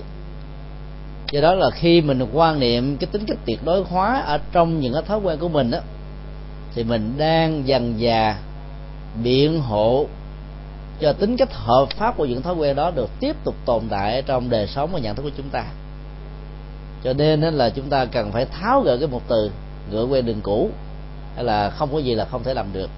Thì lúc đó đó sự làm mới đó nó bắt đầu được xuất hiện. Cái điều thứ ba đó là trong tiến trình làm mới đó chúng ta phải nhận thức rằng là nó sẽ có một cái giai đoạn mà nỗ lực làm mới càng nhiều chừng nào thì cái phức tạp ở trong việc dành cái vị thế giữa cái thiện và cái ác đó, nó diễn ra ở mức độ càng nghiêm trọng hơn. Cho cái giai đoạn chuyển tiếp của mâu thuẫn nội tại về phương diện tâm lý một bên đó là sự dần xé của những cái thói quen cũ, tạo và tìm cái quyền khống chế. Còn một bên đó là gieo trồng các hạt giống mới để khỏa lấp, để thay thế và để chuyển cái hướng của những hành động đã qua. Và hai cái này nó được diễn ra theo một cái thế là bù trừ rồi dẫn đến cái sự loại trừ. Do đó đó, như lời của ờ, tôn giả Angulimala sau khi giác ngộ như là vầng trăng thoát ra khỏi mây che. Thì tương tự cũng như thế các hành động làm điều tốt làm điều thiện cái những nỗ lực chân chính này của phương pháp sẽ làm cho các hạt giống cũ xấu tiêu cực đó, nó được tháo gỡ và tiêu trừ. Nhưng mà cái tính cách loại trừ về nhân quả này là một sự thật. Và do đó chỉ cần gieo trồng khối lượng với cái tâm lượng cao nhất về các hạt giống tích cực đối lập hoàn toàn với các hạt giống tiêu cực đã từng có trong quá khứ thì cái tiến trình làm mới sẽ được diễn ra một cách rất là thành công. Cho nên đó, cái thời gian để kết quả của một sự làm mới nó có nhanh hay chậm là lệ thuộc hoàn toàn vào khối lượng và tâm lượng của hành động làm mới mà người làm mới đang được đầu tư và đang được chuyển tiến. Chính vì thế mà việc đầu tư như vừa nêu đó nó sẽ mở ra một cái hướng là thay đổi ít nhất nó tạo ra một cái tiến trình gọi là uh, bảo hòa để cho các hạt giống xấu tiêu cực không có cơ hội được trổ quả. Như vậy sự vô hiệu hóa các hạt giống tiêu cực trong quá khứ sẽ góp phần một cách khá tích cực để cho hành động làm mới được thành công. Cho nên nếu chúng ta đang có những nỗ lực làm mới mà gặp phải những cái trắc trở như thế này thì phải xem đó là một hiện tượng rất bình thường mà đừng có chán nản rồi có những lúc đó, khi chúng ta nỗ lực làm mới chúng ta bị trở ngại. Thì cái thế giới mà tiêu cực đó, sẽ đối đầu với chúng ta thanh toán chúng ta để tạo thêm cái lực lượng tiêu cực đứng về phía của chúng. Chính vì thế mà lòng vô ý dấn thân về phía trước với những nỗi không sợ hãi về những hậu quả của sự làm mới có thể có thì lúc đó kết quả của sự làm mới mới được diễn ra ở mức độ khá thành công nói tóm lại là sự làm mới nó phải bắt đầu bằng sự chuyển hóa tâm lý, chuyển hóa nhận thức. Thì hành động sẽ được diễn ra như là một cái gì đó rất là tất yếu và tự nhiên. Xin đi câu hỏi khác. Bổn sư thích ca mâu ni phật thay bạch phật cho hư bằng một, chúng con thành kính tri ân thầy. Và giờ đây con xin đọc câu hỏi số bảy tiếp theo. Câu hỏi số bảy của đất lành chim đầu một kính thưa thầy, ai cũng nói, giang hồ hiểm ác, cho nên mới có câu bỏ kiếp giang hồ.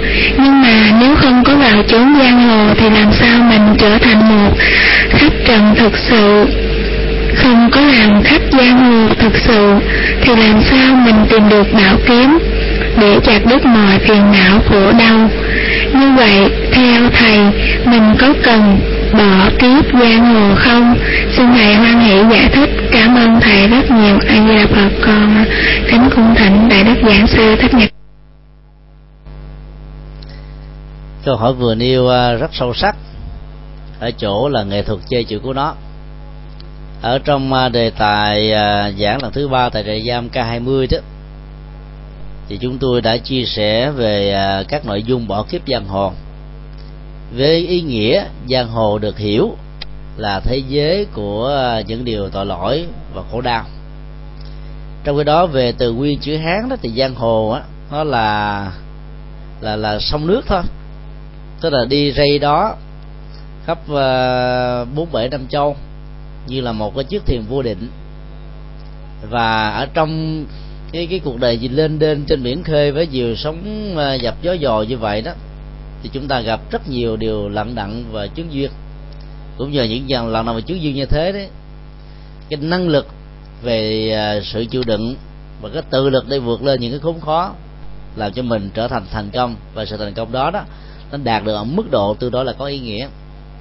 Như vậy ít ra là nó, chúng ta có hai lớp ý nghĩa về cái từ giang hồ.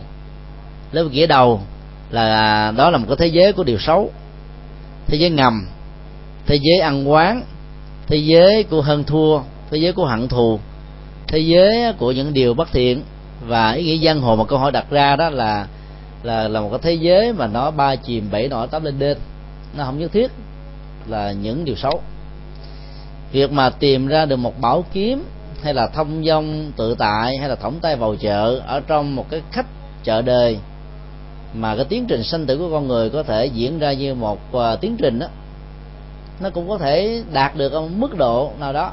Với điều kiện là cái bản lĩnh của điều thiện bản lĩnh của lý tưởng và bản lĩnh của lập trường tốt đó chúng ta phải có. Thì cái việc mà chiếc thuyền lên đên trên giang hồ như vậy nó không bị mất phương hướng về lối về. Thì lúc đó sự uh, giao du trong thế gian hồ như là một cơ hội để giúp đỡ cho người khác đạt được những giá trị của sự thành công chẳng hạn như gần đây chúng ta thấy là ở tại nhật bản nó có những cái hoạt động. Các nhà tâm linh phật giáo nhật bản đó, vào các quán bar và lầu xanh. Thì cũng ngồi à, thưởng thức rượu giống như là bao nhiêu à, gã thực khách của lầu xanh khác.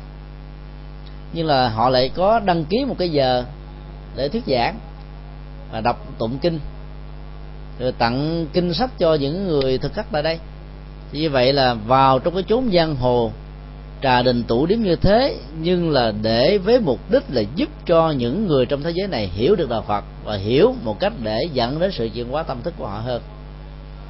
Thì vào ở trong cái à, hang cọp như thế thì mới có thể độ được những con cọp mẹ cọp cha và những con cọp con.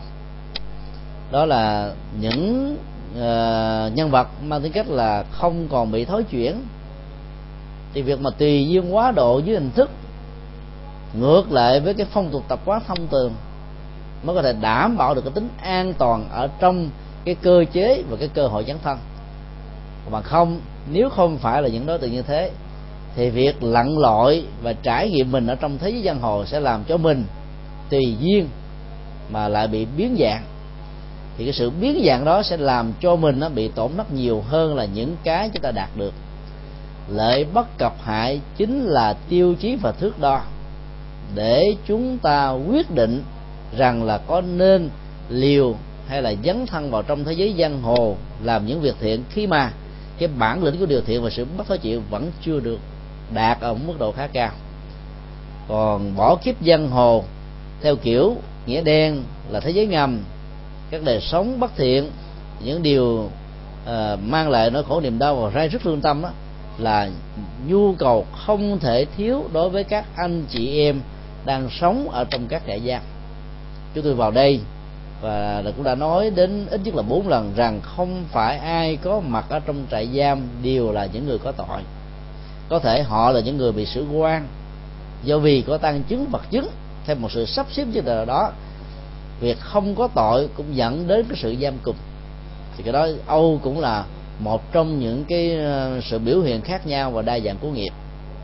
Do đó là bỏ kiếp dân hồ đó là để khích lệ và hỗ trợ cho những người vào trong trại giam gỡ từng trang lịch bằng những cái hành động xấu của mình đã từng có trong quá khứ. Trong cái buổi ờ, chia sẻ đầu tiên đó thì chúng tôi đã phỏng vấn năm sáu anh em. Và khi được phỏng vấn đó, thì họ đã rơi những giọt nước mắt thật sự ở trên đôi mắt của họ và họ đều muốn có một địa điểm để quay về. Và khi hỏi, có người nói là, cha, mẹ già. Có người đó thì lại quan niệm như là máy ấm gia đình. Có người như là người anh, người em, vì cha mẹ của họ đã không còn nữa. Và do vậy là bỏ kiếp dân hồ để giúp cho họ.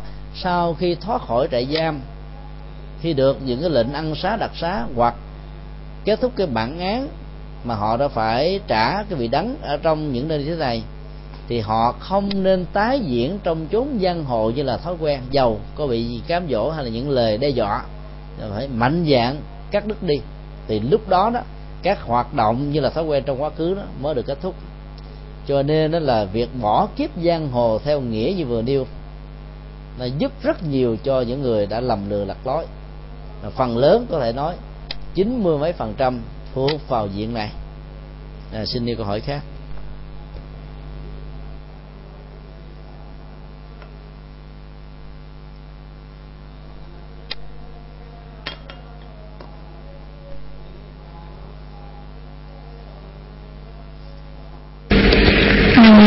Sư thích ca mâu ni phật, thay mặt cho nickname đất lành chim đậu chúng con thành kính tri ân đại đức giảng sư thánh mục từ và giờ đây con xin đọc câu hỏi tiếp theo. Câu hỏi tiếp theo của thành tâm an lạc. Thưa đại đức giảng sư còn có câu hỏi rằng nếu đi trên xa lộ hoặc đi trên đường thấy một con thú vật bị chết hay là bị cắn chết mình niệm a di đà phật cầu cho con thú vật đó được siêu sinh vậy nó có được siêu sinh không thầy a di đà phật? Con vâng, kính cung thỉnh đại đức giảng sư.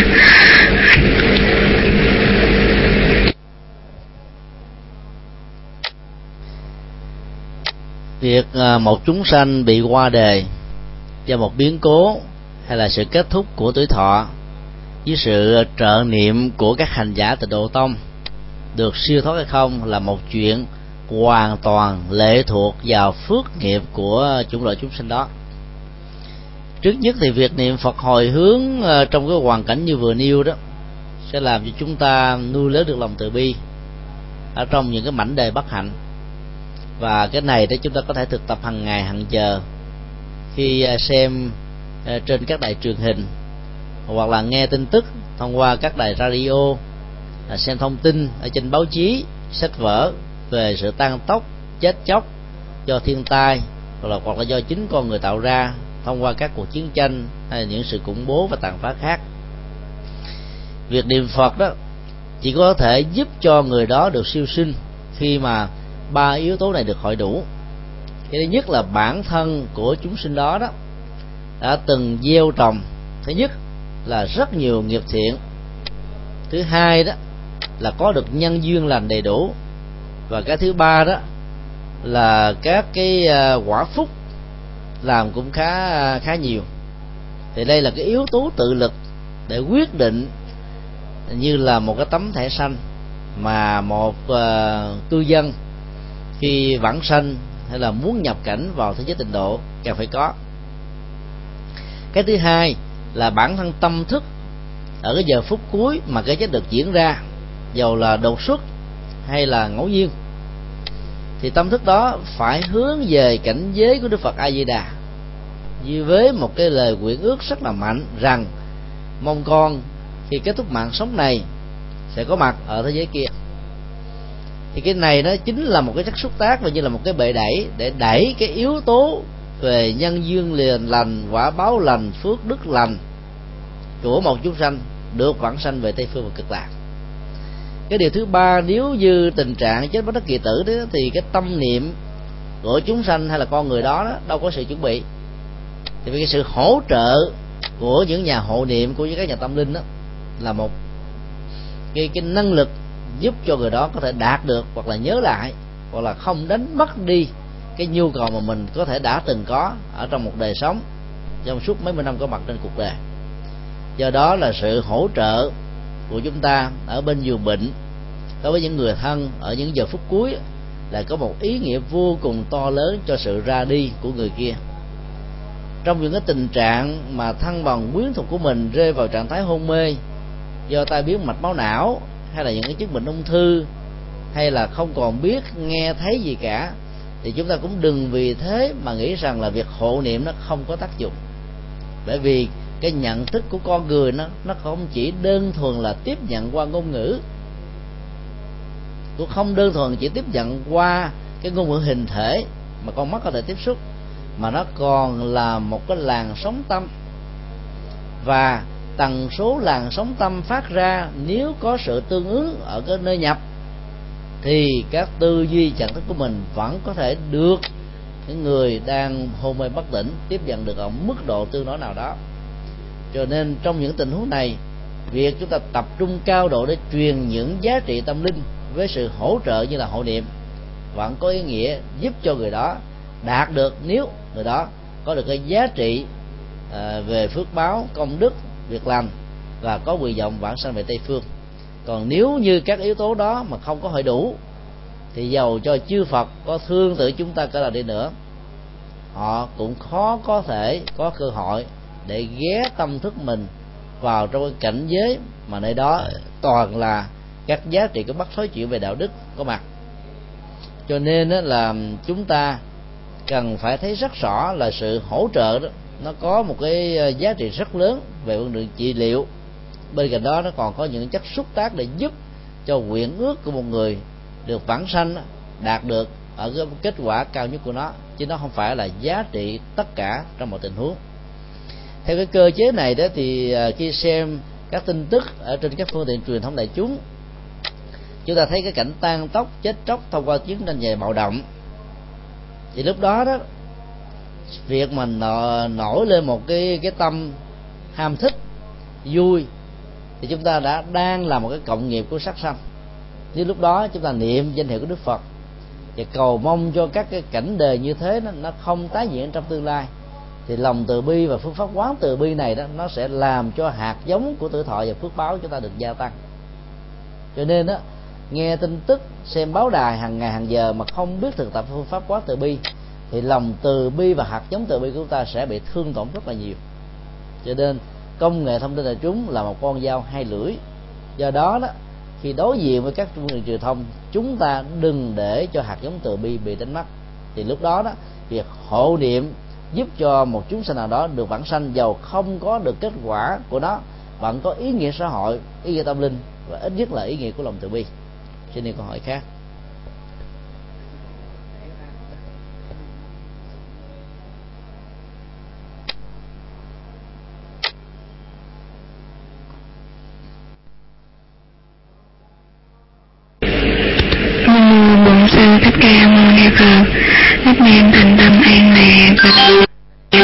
được câu trả lời rất hay của thầy a di đà phật.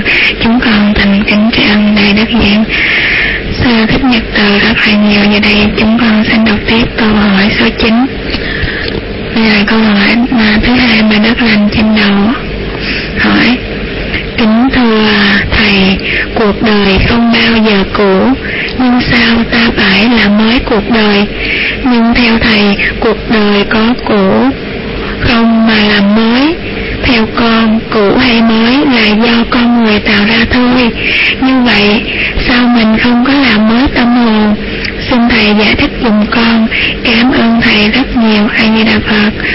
Con kính cung thỉnh ngài đức giảng sư.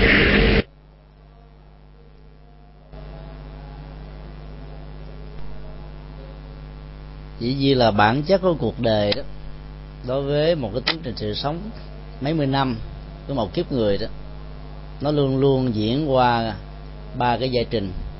Quá khứ, hiện tại và vị lai. Những gì thuộc về quá khứ đó, nó không còn nữa thì chúng ta tạm gọi nó như là cũ. Hiện tại và tương lai là những cái đang diễn tiến, cho nên nó được xem như là mới. Sở dĩ phải dùng ờ, những cái ngôn ngữ ờ, làm mới cuộc đời đó, mạnh và bạo như thế là để giúp cho các anh chị em sống ở trong cái thế giới giang hồ với những cái hành động tiêu cực với kết quả là phải gỡ lịch ở trong nhà tù có được một niềm tin để làm mới chính họ. Làm mới cuộc đời à, trong cái ngữ cảnh như vừa nêu đó nó bao gồm mà hai ý nghĩa. Trước nhất đó, đó là họ làm mới cái thói quen và nghề nghiệp. Và thứ hai đó là họ làm mới lại các cái giá trị mà đời sống họ có thể có cũng với hai bàn tay, hai bàn chân, khói óc mắt, tai, mũi, lưỡi giống như bao nhiêu người khác. Có người đấy thì trở thành là một người anh chị thật sự, ở chỗ là hiếu kính với cha mẹ, chăm sóc đàn em, giúp đỡ làng xóm là những việc làm. Ý nghĩa và anh chị trong trong trong đời sống như thế nó càng được khuyến khích. Trong khi đó, phần lớn những người trong thế giới giang hồ muốn chứng tỏ mình là đàn anh, đàn chị bằng cách là chu cấp các cái quyền lợi bảo hộ sự bình an cho những người thuộc hạ của mình để người đó trung thành với mình một cách tuyệt đối. Trong khi đó đó, nếu chúng ta khảo cứu về phương diện xã hội học thì phần lớn những người trong thế giới giang hồ như vừa nêu là có những bảnh đề rất khổ đau. Vợ của họ không có cơm ăn áo mặc, cha mẹ của họ thì nằm trên giường bệnh, con cái thì không có tiền để cấp sách đến trường. Ấy thế mà họ lại muốn trở thành anh hùng và đại ca. Do đó làm mới cái thói quen nhận thức trong tình huống này là một nhu cầu ờ, và thông qua nó đó nó sẽ làm giúp cho họ có một cái cái hướng đi mới à, hiểu rõ được ý nghĩa của cuộc sống. Để vận dụng hai bàn tay khối óc, nhận thức, sự khôn ngoan, để mỗi hành động họ thực hiện trên cuộc đời đó, nếu nó không có lợi thì nó cũng sẽ không bao giờ mang lại ảnh hưởng tiêu cực cho bất cứ người ai. Cho nên mặc dù cũ và mới do tâm thức chúng ta tạo nhưng cái nhu cầu làm mới là không thể thiếu. Chẳng hạn như hàng ngày chúng ta cũng phải à, thay thế áo quần để làm cho cái à, trang sức thẩm mỹ của mình đó, nó được phong phú hơn. Thay đổi các cái à, khẩu vị cũng như là menu của sự ăn để cho cái cảm giác buồn chán và nhàm đó, nó không có mặt. Chúng ta cũng phải có những cái hoạt động thay đổi không gian thay đổi không khí bằng những cái du lịch văn hóa du lịch xanh du lịch tâm linh để cho sự lặp đi lặp lại đó nó không có mặt. Lúc đó đó cái tâm thức của mình đó, nó trở nên rất là mới. Như vậy là cái nhu cầu làm mới không phải chỉ có những người ở trong trại giam những người khổ đau ở trong thế giới giang hồ mà tất cả chúng ta hàng ngày hàng giờ đều làm mới. Khi đức phật dạy học thuyết hiện tại lạc trú thì chúng ta phải biết rằng đó là một cái nghệ thuật làm mới bởi vì thứ nhất là nó cắt đứt cái sợi dây liên lạc nối kết với quá khứ. Và khi chúng ta đã tống khứ cái hình ảnh của quá khứ ra khỏi tâm thức của mình, thì chúng ta trở thành một con người làm mới. Thì cái sự làm mới trong tình huống này đó nó không hề là một sự nỗ lực, một sự đè nén, mà là một tiến trình buông xả không bám víu vào. Thì cũng tương tự như thế, khi hiện tại mình sống an vui hạnh phúc, thì chúng ta đang làm mới lại của những gì mà nó chưa từng được an vui hạnh phúc trong quá khứ cho nên làm mới không bao giờ là một sự cũ làm mới không bao giờ là một sự thiếu. Và do đó làm mới cũng không phải và không bao giờ là một sự dư thừa. Xin yêu câu hỏi khác.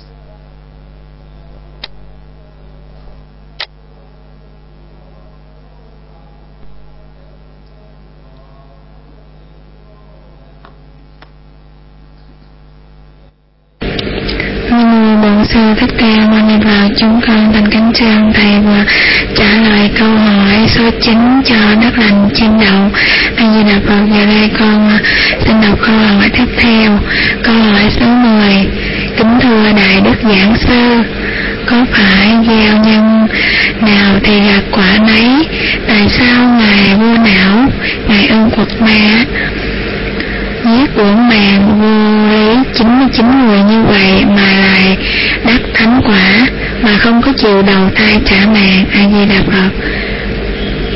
Con kính cung thỉnh Đại Đức giả Sư Thích Nhật Từ trả lời câu hỏi 60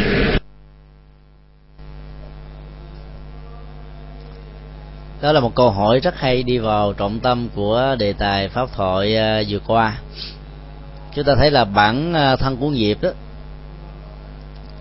nó là một sự vận hành. Mà khi ờ, kết quả của sự làm mới được diễn ra đó, thì sự vận hành này đó, nó sẽ được diễn tiến theo một quỹ đạo có lợi ích cho ta. Nhân quả thường mà dân gian hiểu đó, chúng tôi thường tạm gọi đó là nhân quả mặt phẳng. Chứ không có nhân quả như bản chất của đó đang diễn ra hay là đang là, lại là nhân quả hình học không gian nhân quả mặt phẳng là một nhân quả mang tính cách khuyến tấn giáo dục. Trong đó, nhân quả hình học không gian đó là là nhân quả của sự chuyển hóa. Trong cái mô hình giáo dục về nhân quả mặt phẳng đó, thì chúng ta sẽ đọc và nghe thấy những cái câu dạy như thế này. Là giết một mạng người, thì chúng ta phải bị đền lại bằng một mạng sống. Tác ai một tác, thì chúng ta sẽ bị người đó tác lại cái mô tiếp về một cái ờ, sự lặp đi lặp lại của hành động giữa cái gì mà chúng ta đã tạo ra và sau này chúng ta sẽ bị người khác làm lại đó là một cái mô tiếp mà phân tích theo nhân quả Phật giáo, nó thuộc về học thuyết định mệnh hay là định nghiệp. Trong đó, bản chất của định mệnh và định nghiệp là không có. Do đó, cái cấu trúc của nhân quả được Đức Phật sử dụng đó là cái cấu trúc nhân quả thuộc về hình học không gian. Nhân quả hình học không gian là một loại nhân quả đa chiều nó chịu sự tác động chi phối của nhiều hoạt động khác nhau, mà hiện tại lại đóng vai trò quyết định hơn là những gì đã được tạo ra trong quá khứ. Cái thứ hai là hiệu quả của một hành động đó. Nó tỷ lệ thuận với cái tâm lượng khi hành động đó được gieo trồng.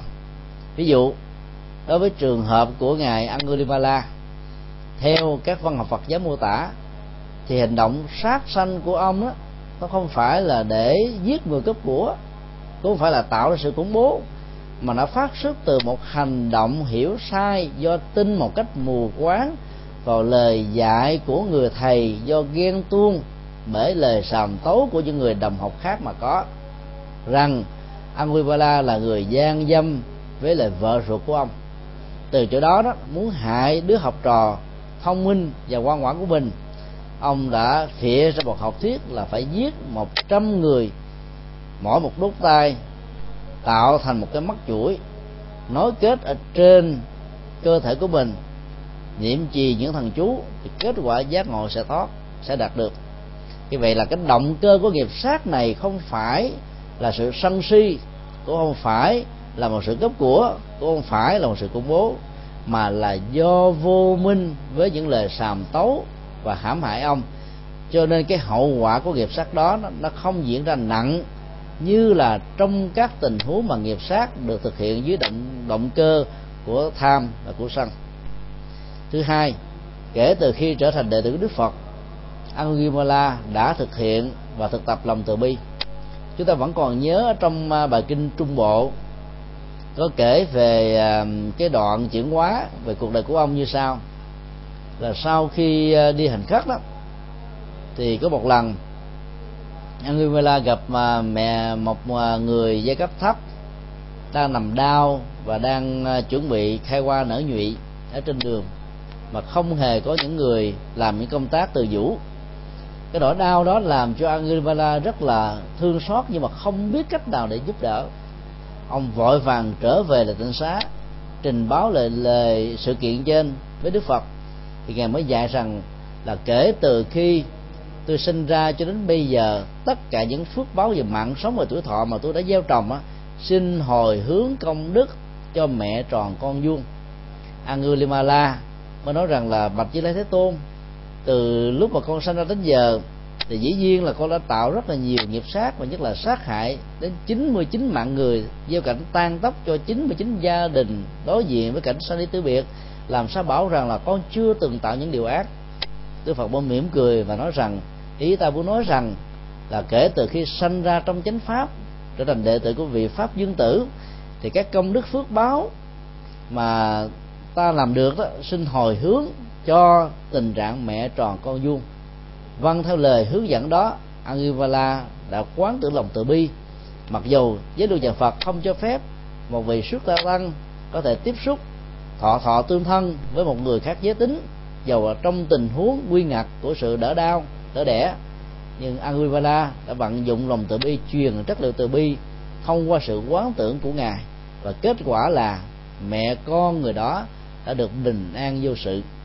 Như vậy, chúng ta thấy là cái hành động của việc mà bảo hộ sự sống đó là một chất xúc tác đi ngược lại hoàn toàn với nghiệp sát sinh, một cách sai lầm do vô minh gây ra. Cho nên cái sự chuyển hóa của nghiệp giữa cái hành động sát nghiệp quá khứ và cái hành động từ bi cứu mạng sống ở hiện tại này đã làm cho ông thay vì phải bị đền mạng thì trở thành là cái người là bị quở mắng, đánh đập, chửi bới sưng đầu, sức chán, là áo y bị rách nát như là mồng tơi. Và đó chính là cái hậu quả nhãn tiền mà Anguilla đã phải chấp nhận. Dĩ nhiên chúng ta chưa có thiên nhãn thông. Các hậu quả kể từ sau cái kiếp sống chứng được thánh quả dưới sự hướng dẫn tâm linh của Đức Phật như thế nào cho đến bây giờ chúng ta phải tin chắc rằng là nghiệp có thể được chuyển hóa và thay đổi khi cái nhu cầu làm mới và các hành động làm mới đã được thực hiện đến trọn vẹn ý nghĩa của nó. Chính vì vậy mà việc ngài giết 99 mạng người mà vẫn đạt được thánh quả là không phải là do ngài không trả cái nhân quả hiện tại này, mà bởi vì cái việc chứng đắc giác ngộ nó thuộc về nhận thức tuệ giác của tâm. Do đó hành động sát nghiệp. Dầu sau khi chứng thánh quả rồi, thì Angulimala vẫn tiếp tục phải gánh lấy hậu quả của nó. Mức độ nghiêm trọng như thế nào, còn lệ thuộc vào cái tiến trình đời sống kể từ khi ngài đã quay đầu hướng bờ. Do đó đó, là nếu chúng ta đã từng tạo những nghiệp tiêu cực, thì việc mà chuyển hóa nghiệp không có nghĩa là kết thúc một trăm phần trăm các dấu ấn và hiệu ứng của nó trong tương lai. Nó làm cho các hoạt động đó được giảm thiểu ở một mức độ tối đa lệ thuộc hoàn toàn vào cái năng lực đầu tư tâm thức và hành động của chúng ta mà thôi. Cho nên là đạt thánh quả à, không chịu trả hết tất cả những cái à, nghiệp quả về mạng sống. Không có nghĩa là Anguilla đã thoát hoàn toàn khỏi những nghiệp gieo trồng về phương diện này. Bởi vì chúng ta vẫn thấy Đức Phật Thích Ca vẫn còn cái nghiệp bị người ta lăn đá vẫn còn cái nghiệp bị người ta ám sát, vẫn còn cái nghiệp bị người ta làm thương tổn về thân mạng ở mức độ này hay là mức độ khác. Do đó chúng ta vẫn phải biết rằng đó là những cái hậu quả còn sót lại trong tiến trình trổ quả mà một nghiệp sát là một nghiệp bất thiện liên hệ đến tuổi thọ và tính mạng của con người mà ngài có thể đã từng gieo trồng khi còn là thân phận của các kiếp phàm phu. Cho nên việc chuyển nghiệp ở cái đời hiện tại chứng đắc được tánh quả vẫn chưa phải là kết thúc cái nghiệp nhân xấu mà ngài đã gieo trồng trong quá khứ. Thì dĩ nhiên, điều mà chúng ta tin chắc chắn một trăm phần trăm rằng nó đã được giảm thiểu ở mức mức độ tối đa có thể được. Xin nêu câu hỏi khác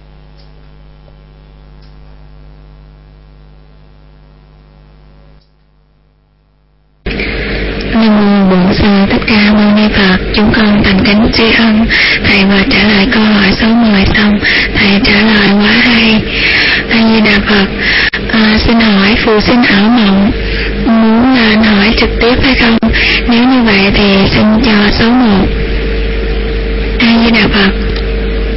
Dạ, vậy mến mời à, phù sinh ảo mộng ha.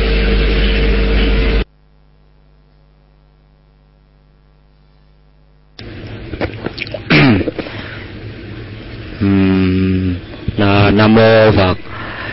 À, vừa rồi con có nghe à, thầy à, nhật từ à, chia sẻ trình bày về vấn đề à, lý giải về vấn đề đề tài vừa rồi. Thì có một điểm mà con nghĩ rằng là à, à, cũng mong thầy hoan hỷ à, trình bày thêm rõ. À, đó rằng là hồi nãy thầy trong quá trình thầy trình bày thì có một chi tiết nó nói rằng là Ừ, trong việc mà sát hại à, con người của à, vô não đó à, thì so với một người mà ừ, cũng sát hại nhưng mà thầy nói rằng là trong đó có một cái sự khác biệt khác biệt giữa hành động của bản thân đối của vô não so với một người mà không phải như vô não.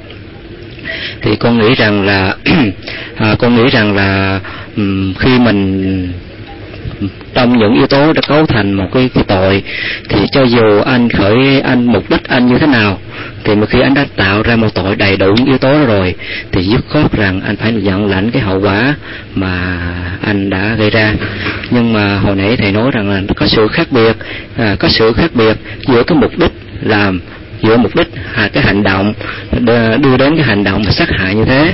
Thì con nghĩ rằng yếu tố này thầy cần phải trình bày rõ ràng cho không khéo rằng là thính chúng nghe đôi khi sẽ nghĩ rằng là mình cái hành động miễn sao cái hành động mục đích uh, tốt thì cho dù mình ừ, cái tiến trình mình quá tiến trình đưa đến cái nhận lại cái hậu quả nó sẽ ít hơn uh, so với những người mà cái mục đích à, xấu thì mong thầy hoan hỷ đến à, à, lý giải vấn đề này. Nam mô a di đà phật. À, cảm ơn anh đã nêu à, câu hỏi ở mức độ à, đi vào chi tiết để tránh những cái sự hiểu lầm trong việc là lý giải cái hiệu ứng tâm lý của một hành động so với cái bản chất của hành động đó. À, khi chúng ta phân tích về à, hiệu ứng à, tâm lý của nghiệp đó thì chúng ta phải thấy rằng là bản chất của hành động đó, nó lệ thuộc và tỷ lệ thuận với cái sự dụng tâm khi hành động nó được thực hiện. Điều đó không có nghĩa là những hành động vô tình là không có quả báo của nó. Theo nhân quả đó thì à, nhân vô tình sẽ dẫn đến một cái quả vô tình. Nhân cố ý thì dẫn đến cái hậu quả nó mức độ nghiêm trọng và lớn hơn. Chẳng hạn những người à, lái xe mà phần lớn ở các quốc gia do vì hệ thống giao thông nó bị giới hạn cho nên buộc phải lái xe vào ban đêm. Sự mỏi mệt làm cho họ có thể bị uh, nhớp mắt ở trong lúc chạy. Kết quả là lủi vào một cái ngôi nhà lủi vào một người dẫn đến sự thương vong mạng sống của người đó. Thì cái hành động mà giết người trong tình huống này là hoàn toàn vô ý không hề có bất cứ một cái dụng ý xấu xa nào và khi mà kết thúc cái mạng sống được diễn ra đó cũng rất nhiều người tài xế rất có lương tâm họ không trốn chạy, họ thừa nhận rằng họ là tác giả để chịu những cái hậu quả nghiêm trọng mà luật pháp buộc họ phải à, đối đầu. Thì như vậy là trong tình huống đó chúng ta thấy cái nghiệp này đó nó vẫn kết thúc một mạng sống và đó nó vẫn được gọi là một sát nghiệp. Nhưng cái hậu quả của cái nghiệp sát trong tình huống vừa nêu chắc chắn rằng nó sẽ nhẹ hơn là một cái người đi kiếm chuyện ăn quán giang hồ do tác động của lòng tham, lòng sân hay lòng si. Nào đó, như vậy là trong mỗi một hành động đó, sự khác biệt ngoài cái khối lượng của hành động được diễn ra, nó còn là sự khác biệt của tâm lượng khi hành động đó được thực hiện, là điều mà chúng ta cũng không thể nào tránh khỏi. Nếu chúng ta thử so sánh một cái hành động của một vị tướng yêu nước, không nỡ nhìn thấy cái cảnh nhà tan cửa nát, tất cả những người đồng loại đó bị giặc hoài xâm xâm chiếm cho nên là đã làm cái công việc đấu tranh hay là chiến tranh. Thì rõ ràng là cái sự ra lệnh của ông hay là sự trực tiếp tham chiến của ông đó, có thể mang lại cái chết của những chiến sĩ ở phía phi chánh nghĩa. Nó vẫn là những nghiệp sát. Trong khi đó, những chiến sĩ, những nghĩa sĩ trên chiến trường cũng chết. Nhưng mà cái lòng yêu nước của họ đã lúc nó không nhiều, vì họ đi như là một sự yêu cầu và bắt buộc rồi đó, khi mà súng nổ khói súng lên, máu tan, thịt nát, cái chết xuất hiện, sự tan thương, tan tóc có mặt, làm cho cái lòng sân hận con người dễ dàng trỗi dậy. Và lúc đó, các nghĩa sĩ, các chiến sĩ này đó đã làm, quên đi cái trọng trách là cứu nước và thương dân. Nhưng lại nhớ một cách đơn giản là trả thù những kẻ đã tạo ra cái chết mà mình đang đối diện và chứng kiến như vậy cũng là hai cái cách sát nhân. Một bên đó là phát xuất từ cái lòng yêu nước thương dân thì nghiệp họ vẫn gieo. Nhưng cái tuổi thọ của những người tướng trung thành như thế lại thì là thường cao. Trong khi đó, rất nhiều các chiến sĩ là phải bị yếu thọ. Do đó là chúng ta thấy cũng là một hành động sát. Nhưng cái sát kia nó bảo vệ cho sự sống của hàng trăm ngàn người, cho sự bình an vô sự, cho hòa bình, cho thịnh vượng, cho phát triển. Như vậy, nó sẽ trổ quả song song cùng lúc nghiệp sát vẫn phải trả. Và cái phước từ việc bảo hộ biên cương bờ khỏi bằng cái chủ nghĩa yêu nước và thương dân họ vẫn phải được hưởng. Và trong khi đó nếu người nào đi uh, tham chiến mà không phát xuất từ một cái động cơ như vậy mà giết như là một cái lòng sân hay là để như là một cái phản tự vệ sống còn nếu mình không giết họ thì họ sẽ giết mình thì cái nghiệp quả của những người như thế sẽ rất là nặng hơn là cái người có một cái tâm lý và một cái động cơ tốt dĩ nhiên giữa cái ranh giới của một cái động cơ tốt và một cái động cơ bình thường hay là sai sửa bay đi dòng sân đó, nó chỉ khác biệt ở nhau bởi cái tích tắc của tâm mà chỉ có tác giả của nó mới cảm nhận rõ là mình làm với động cơ nào. Mặc dầu như thế, nhân quả vẫn diễn ra một cách rất là xác thực và không có gì là sai chạy lưu tiện đây chúng tôi xin à, nói thêm ở trong à, kinh tăng chi có một câu là tác ý là nghiệp thường dẫn đến một số lý giải mà chúng tôi cho rằng nó có thể làm thương tổn và mé mó đi là dạy của đức phật. Người ta thường lý giải rằng là tất cả những hành động nào mà có một sự tác ý đó, cái đó mới gọi là một cái hành động được giao nghiệp. Còn các hành động nào không có sự tác ý của tác nhân, thì hành động đó không được xem là một nghiệp và do đó nó có thể là vô hiệu quả hay là cái quả trổ không đáng kể. Hiểu như thế là một sai lầm.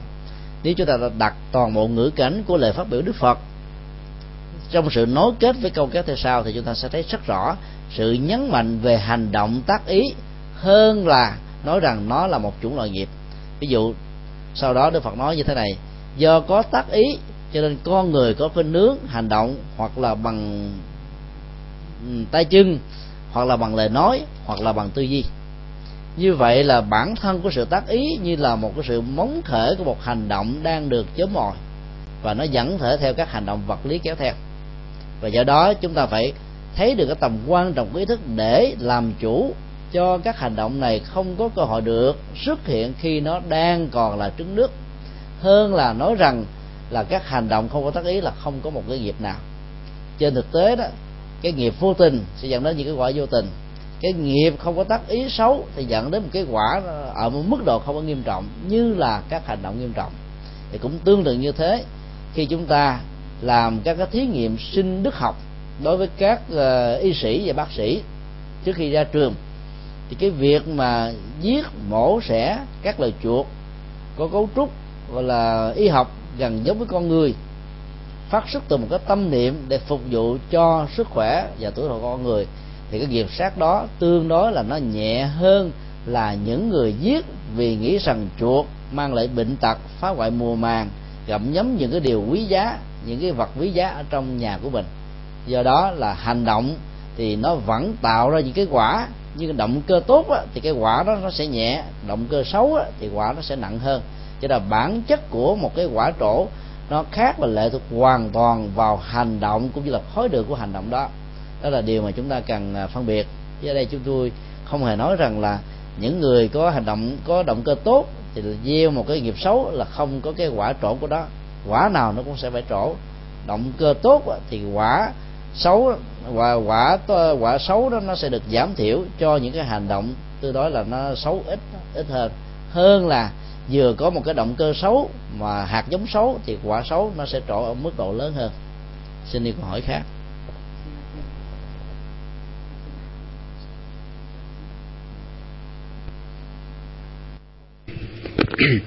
À, vậy nam mô di đà phật à, cũng xin phép à, đại chúng à, cho con hỏi hỏi thêm một câu nữa. À, thật ra con đặt câu hỏi này cũng à, muốn à, để tạo ra sự thông hiểu về vấn đề này. À, kính xin à, để đốc giảng sư hoan hỷ và đại chúng à, hoan hỷ cho dạ. Con à, cũng có một vấn đề nữa cũng tự lưu xuất từ cái câu à, à, câu hỏi vừa rồi. À, theo con nghĩ rằng là um, um, tiến trình đi đến từ cái hành động đi đến cái nhận lãnh cái cái hệ quả đó hậu quả đó. Cái quan trọng ngay trong thời điểm mà thời điểm để mà tác nghiệp đó chính là cái chuẩn hóa cái tâm mình. À, nếu nói rằng là à, vì một mục đích tốt như là những các nghệ sĩ và các vị tướng à, vì bảo vệ tổ quốc vì à, vì mục đích nói chung là vì mục đích như nãy thì nói đó là vì bảo vệ tổ quốc của các nghệ sĩ đi.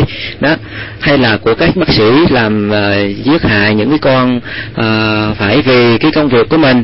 Đó là cứu chữa mọi người để là mình phải giết những con vật như là con chuột túi à, chuột bạch hay là chuột gì vân vân. Để mà mình cứu nhiều hơn thì à, à, con nghĩ rằng vấn đề này thì có lẽ là bất ổn bởi vì sao? Bởi vì dù anh tùy mục đích gì đi chăng nữa, mà khi anh đã cắt đứt một sinh mạng nào khác, anh sẽ làm tổn thường tính đến cái cái vấn đề thương hại của mình. Nhưng mà một điểm ở chỗ con cần nói một độ chỗ đó rằng là ngay trong thời điểm sát hại, vì sao cái hành động của một chúng sanh như chúng ta nó có sự khác biệt đối với hành động của vị đã bồ tát? Bởi vì sao khi các ngài làm như thế, các ngài đã nhận rõ được bản tâm của mình, đã nhận thức được bản chất của sự việc, đã đi quay trở về hành động bằng cách với cái tâm lưu xuất tự tâm thanh tịnh của mình. Đó. còn vì, còn chúng ta cũng làm như vậy, nói rằng là vì bảo vệ người này, vì cứu người kia, nhưng chúng ta làm như ngay trong thời điểm chúng ta làm bằng cái tâm của gì? Bằng cái tâm sát hại, vì trả thù hay là tâm sân hận hay là một tâm tình thương, tràn ngập tình thương của mình vì mong muốn cho người đó ở đây con còn cũng muốn nói rõ rằng là một cái sự thanh tịnh tuyệt đối ngay trong tâm khi mình làm việc. Cho nên uh, cho nên con nghĩ rằng là câu cách giải thích của thầy vừa rồi con thấy có sự khập khiễng. Thì uh, con nghĩ rằng bởi vì cái vấn đề này đi sâu vào đời thực vấn đề thực nghiệm thì uh, mong thầy hoan hỷ uh, không hỷ hoan hỷ cho câu hỏi của con. Và mong thầy hoan hỷ để mà trình bày thêm. Dạ nam mô a di đà phật.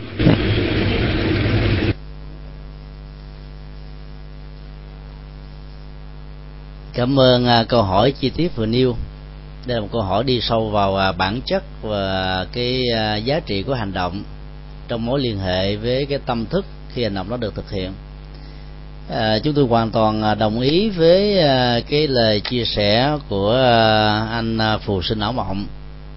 Và cái ý tưởng của anh này hoàn toàn phù hợp với chúng tôi ở chỗ đó là nếu như một người nào đó thực hiện một cái hành động với những cái lý do biện hộ như là hạnh nguyện của những vị bồ tát mà trên thực tế thì đó là hoặc là không bằng thì cái hậu quả đó nó sẽ nghiêm trọng hơn rất nhiều lần so với một cái hành động làm mà không có biện hộ đó.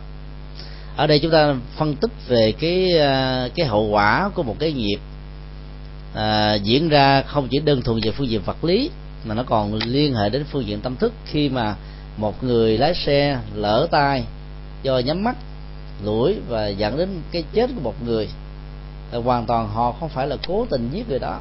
Và do đó, cái cái đơn vị sự sự sống bị kết thúc trong tình huống này đó, nó vẫn được diễn ra. Nhưng cái hậu quả của hành động đó đó, về phương diện xã hội đối với con người đó, nó vẫn nghiêm trọng như là bao nhiêu hành động với những động cơ khác. Nhưng bản thân của cái sự trả quả mà cái người tài xế lái trong tình huống này, nó sẽ có phần nhẹ hơn, chứ chúng tôi không hề nói là nó không có gì đối với tình huống người ta cố tình vì một cái động cơ nhất định nào đó dù là động cơ à, xấu ít hay là xấu nhiều. Cho nên là sự biện hộ là một điều nên tránh. Dĩ nhiên là chúng ta là cái tác nhân của hành động đó. Cần phải thấy rất rõ là trong lúc mà mình thực hiện mình làm cái gì. Chúng ta có thể trích dẫn một cái câu kinh uh, Di Ma Cật để thấy rõ cái động cơ của các vị Bồ Tát và động cơ của một người phàm khi uh, cư sĩ Bồ Tát Di Ma Cật phát biểu như thế này là một lời khen đó cũng là một sự hoàn pháp. Cái này chúng ta dễ hiểu rồi. Một cái tác cũng là sự hoàn pháp hơi khó hiểu. Lời khen đó là tán như công đức. Tán như công đức để làm cho đối tượng dấn thân một cách mãnh liệt với niềm tin hướng về phía trước đối với những hoạt động tốt có lẽ cho cuộc đời để người đó không bỏ cuộc nữa chừng cho nên hoàn pháp trong tình huống này là tán dương cái thiện, để cho cái thiện được được xã hội hóa ở mức độ rộng lớn, trở thành như là một quy luật phổ quát.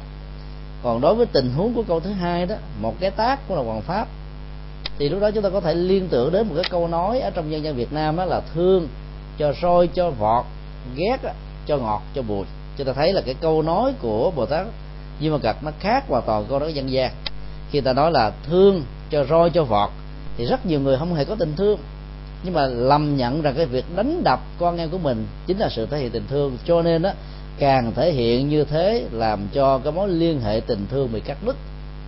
Rồi đó là cho ngọt, cho bùi đó lại được quan niệm như là là ghét. Trên thực tế có nhiều người cho cho cho cho ngọt, cho bùi, đâu phải là ghét mà lại là thương. Dùng những cái lời lẽ rất là khéo léo, những lời lẽ rất là khôn ngoan để mà dẫn dắt, giúp cho người kia được chuyển hóa, được khỏi đầu cho nên trong dân gian có những câu nói nó mang tính khập khiển nhưng ở trong kinh di vô cật á, thì ý nghĩa nó là hoàn toàn khác.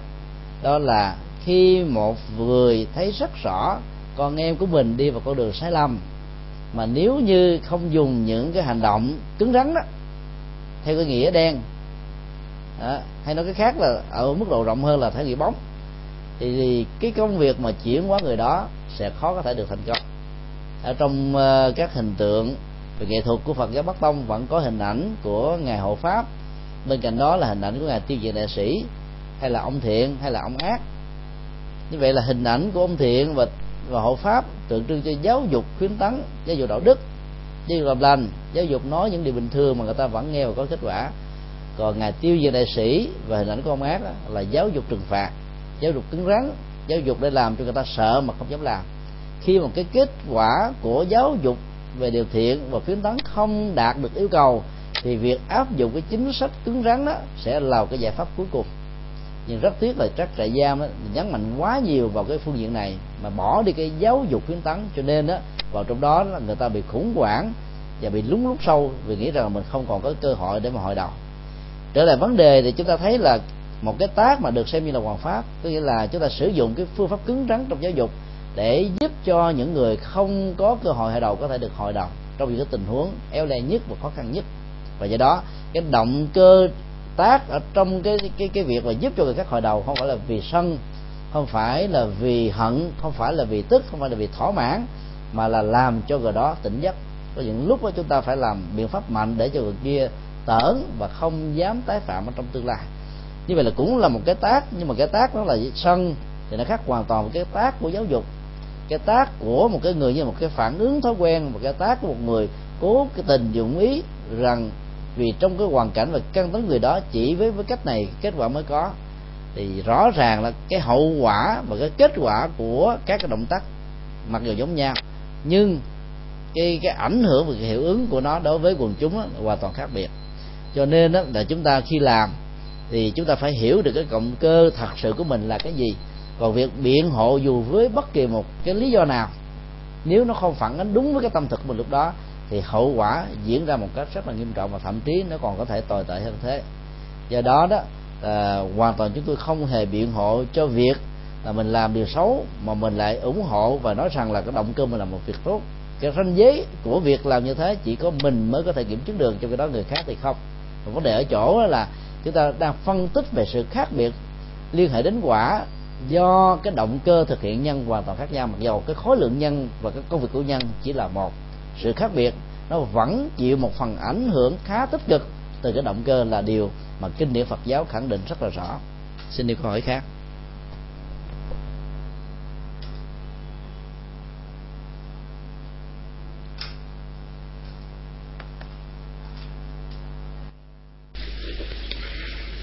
Dạ kính thưa đạo đức à, kính thưa đại đức kính thưa tất cả các quý vị ở trong room này. À, tôi có một thắc mắc mà muốn xin được đại đức thượng tọa à, giải thích cho. À, xin lỗi đại đức xin lỗi à, tất cả các bạn à, các quý vị ở trong room. À, như tôi có nghe hồi nãy nói về một cái gì một vị tướng lãnh hay là một, người đang chiến đấu ở ngoài mặt trận để bảo vệ tổ quốc. À, tôi có hơi thắc mắc mà cụ thể là Việt Nam mình thôi. À, trong cuộc chiến Việt Nam mình thì giữa người Việt à, đánh nhau với người Việt à, một thật sự người ở bên miền Nam hai người ở miền Bắc. Ở đây tôi không nói tới tướng lãnh nữa mà tôi muốn nói tới những người lính bình thường. Họ cũng không có muốn bắn nhau họ cũng không muốn đánh nhau nhưng mà khi mà họ muốn cưỡng lại cũng không được như vậy thì bây giờ à, khi mà họ phải ra mặt trận và bắn giết lẫn nhau như vậy đó ai ai là người yêu nước mà ai là người không yêu nước?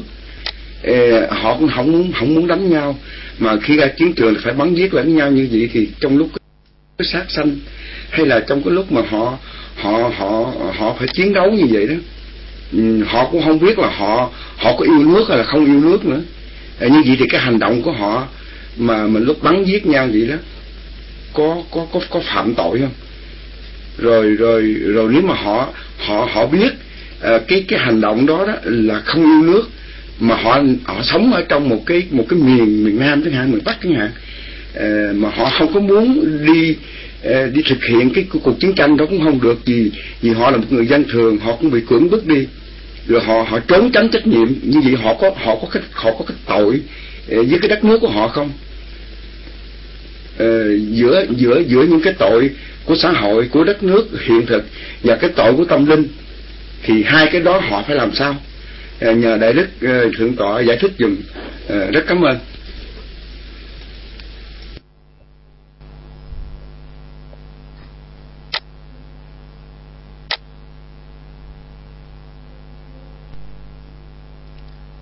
À, cảm ơn câu hỏi vừa nêu à, câu hỏi rất sâu sắc ở chỗ là nêu ra à, hai loại hình tội. Tội với đất nước và tội với đạo đức. Thì cái bản chất về tội với đất nước á, nó lệ thuộc hoàn toàn về cái cấu trúc nhận thức của à, chính trị. À, đâu được gọi là chính nghĩa đâu được gọi là phi nghĩa. Trong khi đó tội về đạo đức á, nó thuộc về cái cơ cấu của nhân quả vận hành một cách rất là tự nhiên.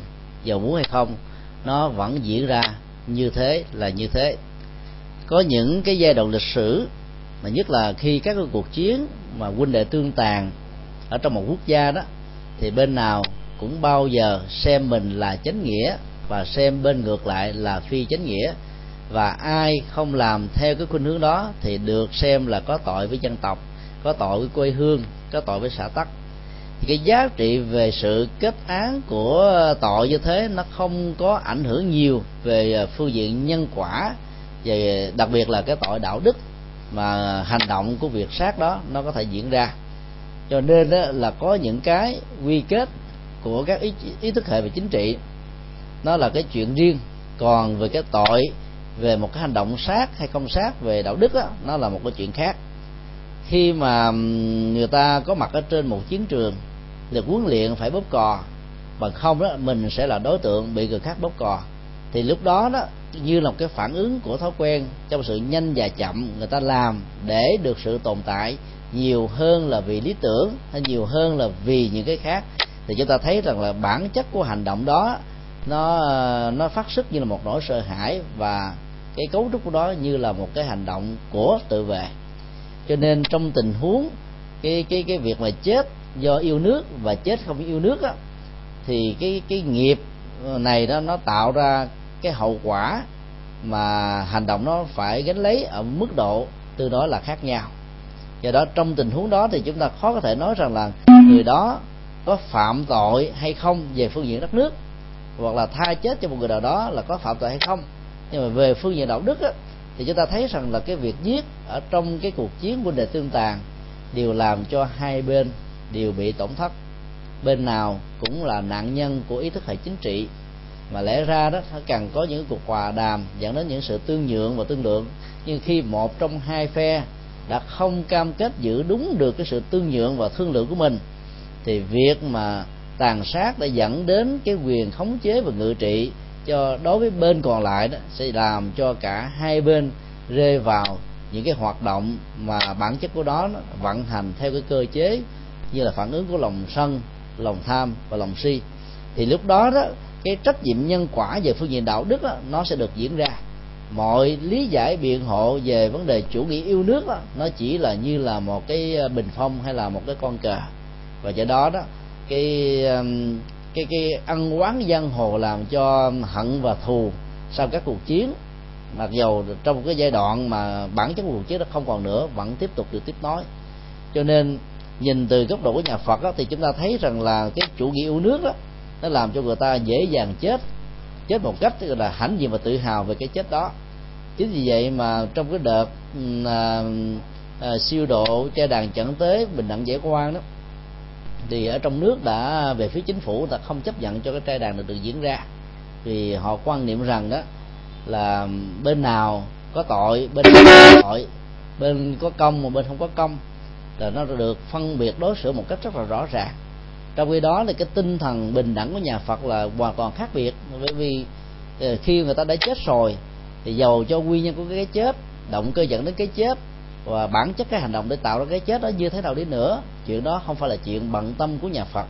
Mà chuyện bận tâm của nhà Phật là sau khi người ta chết, nếu như chưa được siêu sanh thoát hóa do một cái ấn tượng của hận thù, do những cái bế tắc của tình yêu, do những cái ờ, vướng víu của tình thương mà nó vẫn còn lãng vãng ở trong uh, sông hồ hay là là chiến địa hay là những nơi này nơi nọ thì lúc đó đó cái việc mà trai đàn chuẩn tế bình đẳng giới quan được xem như là một nhu cầu rất là lớn để giúp cho người ta được thoát khỏi cái cảnh của sự đẩy đò đò đò đẩy chính mình ở trong tiến trình của sanh tử.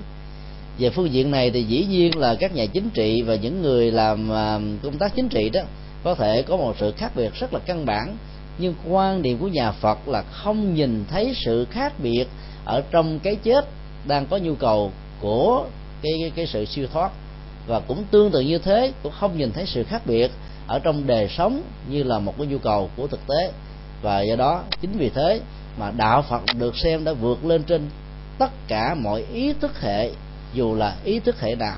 Và do đó cái giá trị của đạo Phật đó cần phải được xây dựng và vun đắp ở trên cái khuynh hướng như thế thì nó mới đảm bảo ờ, cái nhu cầu chăm lo cho đời sống tinh thần và tâm linh của quảng đại quần chúng. Nói tóm lại dù là bị kết án là có tội với đất nước à, thông qua các ý thức hệ chính trị thì cái việc sát hại một sinh vật hay là một mạng sống đó vẫn dẫn đến cái hiệu hậu, hiệu quả hay là hậu quả của hành vi đạo đức hay là phi đạo đức về việc uh, sát hại uh, một con người. Cho nên đó là dầu ở trong tình huống nào đi nữa, thì việc mà gieo một hành động sát vẫn phải đính kèm theo các hoạt động của sám hối và hồi đầu. Vì chỉ với những cái hoạt động tích cực như thế đó, thì cái hành động sát nghiệp của chúng ta mới có thể chuộc lại một phần nào, hay là được giảm đi một phần nào so với bản chất và những gì mà nó đã từng có. Chính vì thế mà cái nhu cầu của làm mới thông qua sự sám hối đó, nó rất là cần thiết cho tất cả chúng ta, những người đã vô tình hay là cáo ý tạo ra một cái kết thúc mạng sống của một chúng loại hay là của một con người ở trong tiến trình của sanh tử. Và do vậy mà trong các nghi thức tụng niệm của Phật giáo Bắc Tông cứ mỗi nửa tháng là nghi thức sám hối được diễn ra. Và đặc biệt là sám hối về sáu căn đó thì nó có liên hệ đến cái các cái động tác giết hại con người và các chủng loại. Cho nên là dầu nó thuộc về tội đất nước hay là tội về đạo đức thì khi mà kết liễu một mạng sống đó, cái nghiệp quả nó vẫn được diễn ra. Cho nên là việc sám hối nó là một nhu cầu không thể thiếu. À, xin đi câu hỏi khác.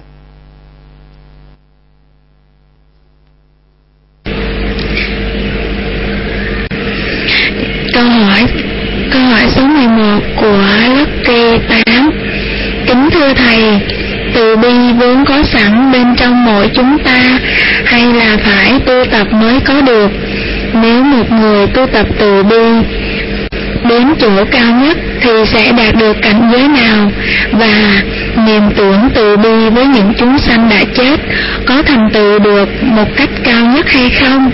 Kính cảm ơn thầy nhiều. A di đà phật, đó là câu hỏi số 11 của Lucky 8 a di đà phật, con quan kính cung thịnh đại đức giảng sư thích nhật từ, a di đà phật. Con quan kính thỉnh thầy, a di đà phật.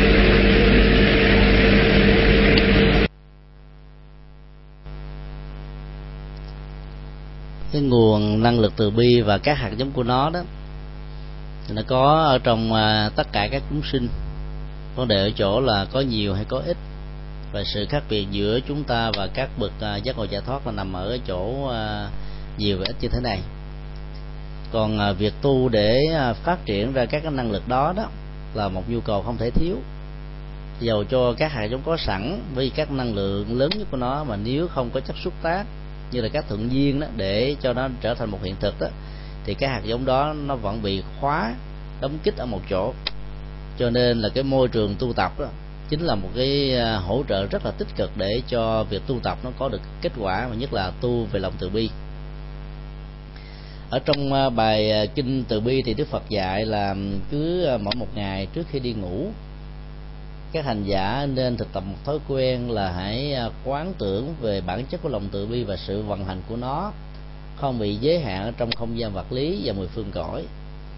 Và nên đức phật cũng rất là tâm lý và thấy được cái sự vận hành ở trong à, đối tượng à, của người thực tập lòng từ bi.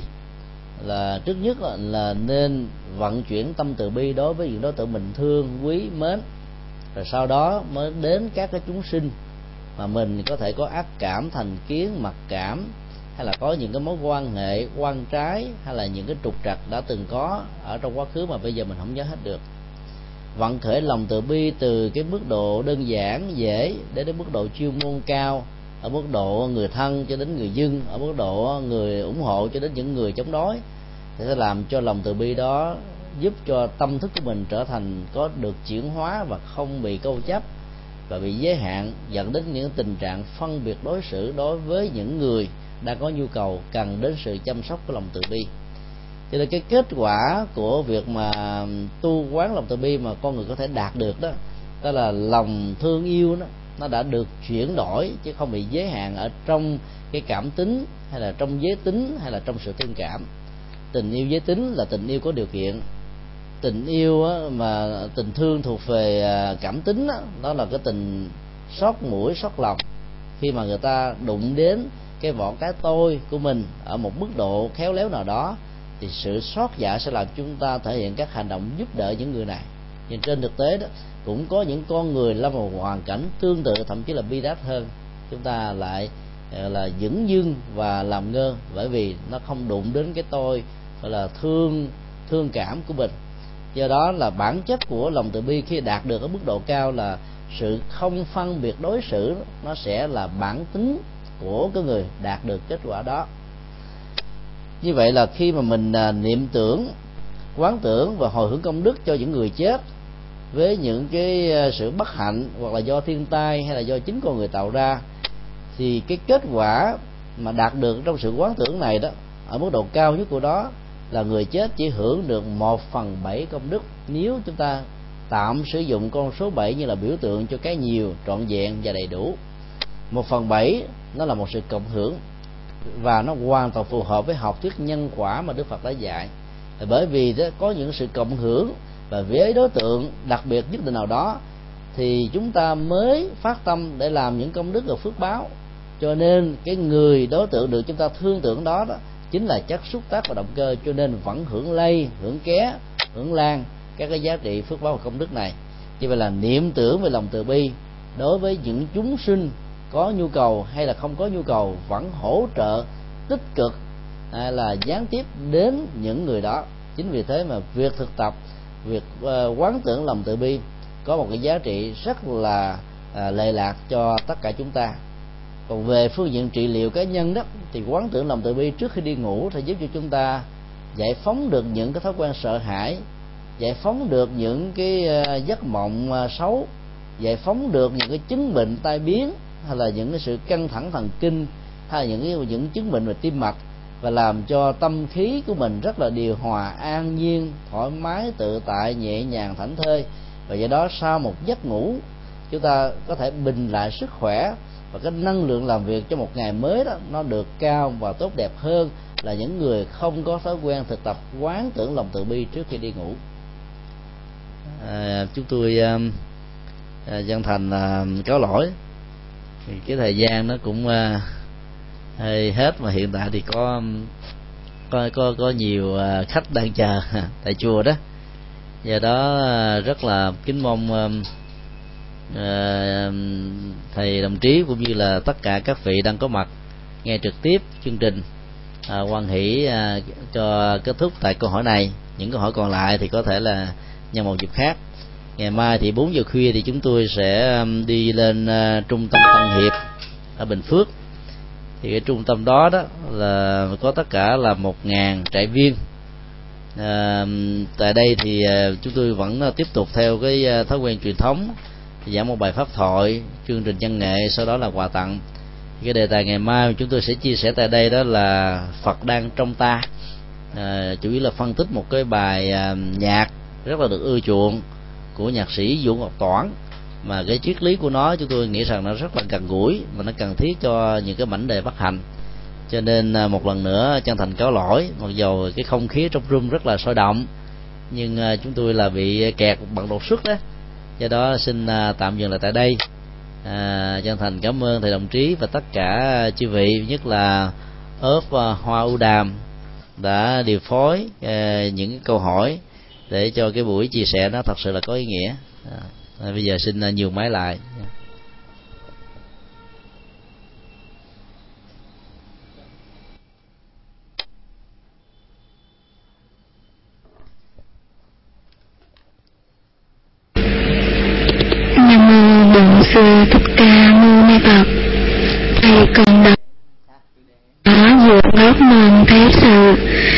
Đời đua tranh thầy vẫn vẽ thản nhiên. Đời thì phi thầy lý tưởng thiên liêng. Trong con đó ân ban thầy muôn thở a di đà phật, xuyên suốt ba giờ rưỡi đồng hồ, thầy giảng sư, thích nhật từ đã phân tích giảng dạy. Chúng con cảm thấy như đã được tắm trong dòng nước suối trong xanh tươi mát của phật pháp. Quả thật là một lời lạc lớn cho chúng con.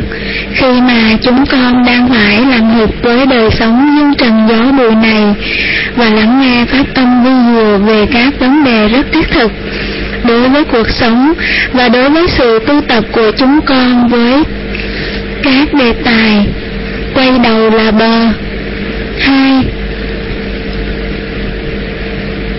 tự do nội tâm ba là bỏ kiếp giang hồ và bốn là làm mới cuộc đời.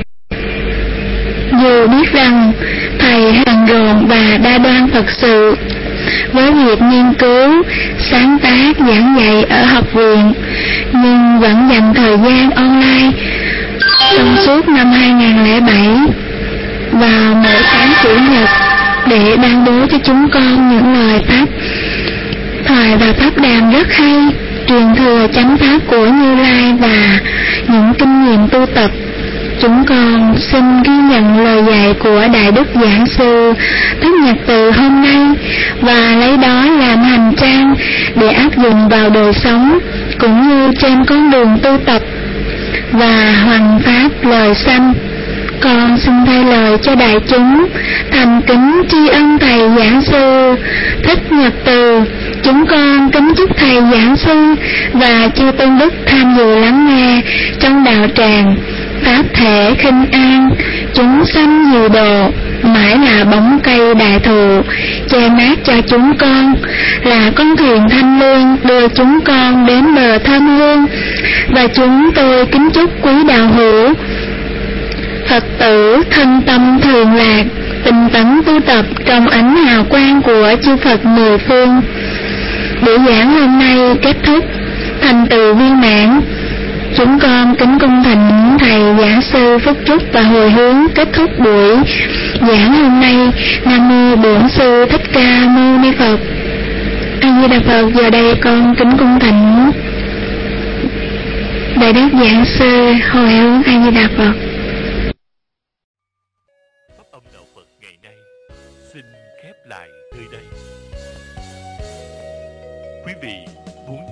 Thỉnh ấn tống các đĩa CD về Đại Tạng Kinh Việt Nam, các kinh sách do Thầy Nhật Từ biên soạn, các bài pháp thoại, các CD về âm nhạc Phật giáo, cũng như muốn đóng góp vào các hoạt động từ thiện của Đạo Phật ngày nay. Xin vui lòng liên lạc theo địa chỉ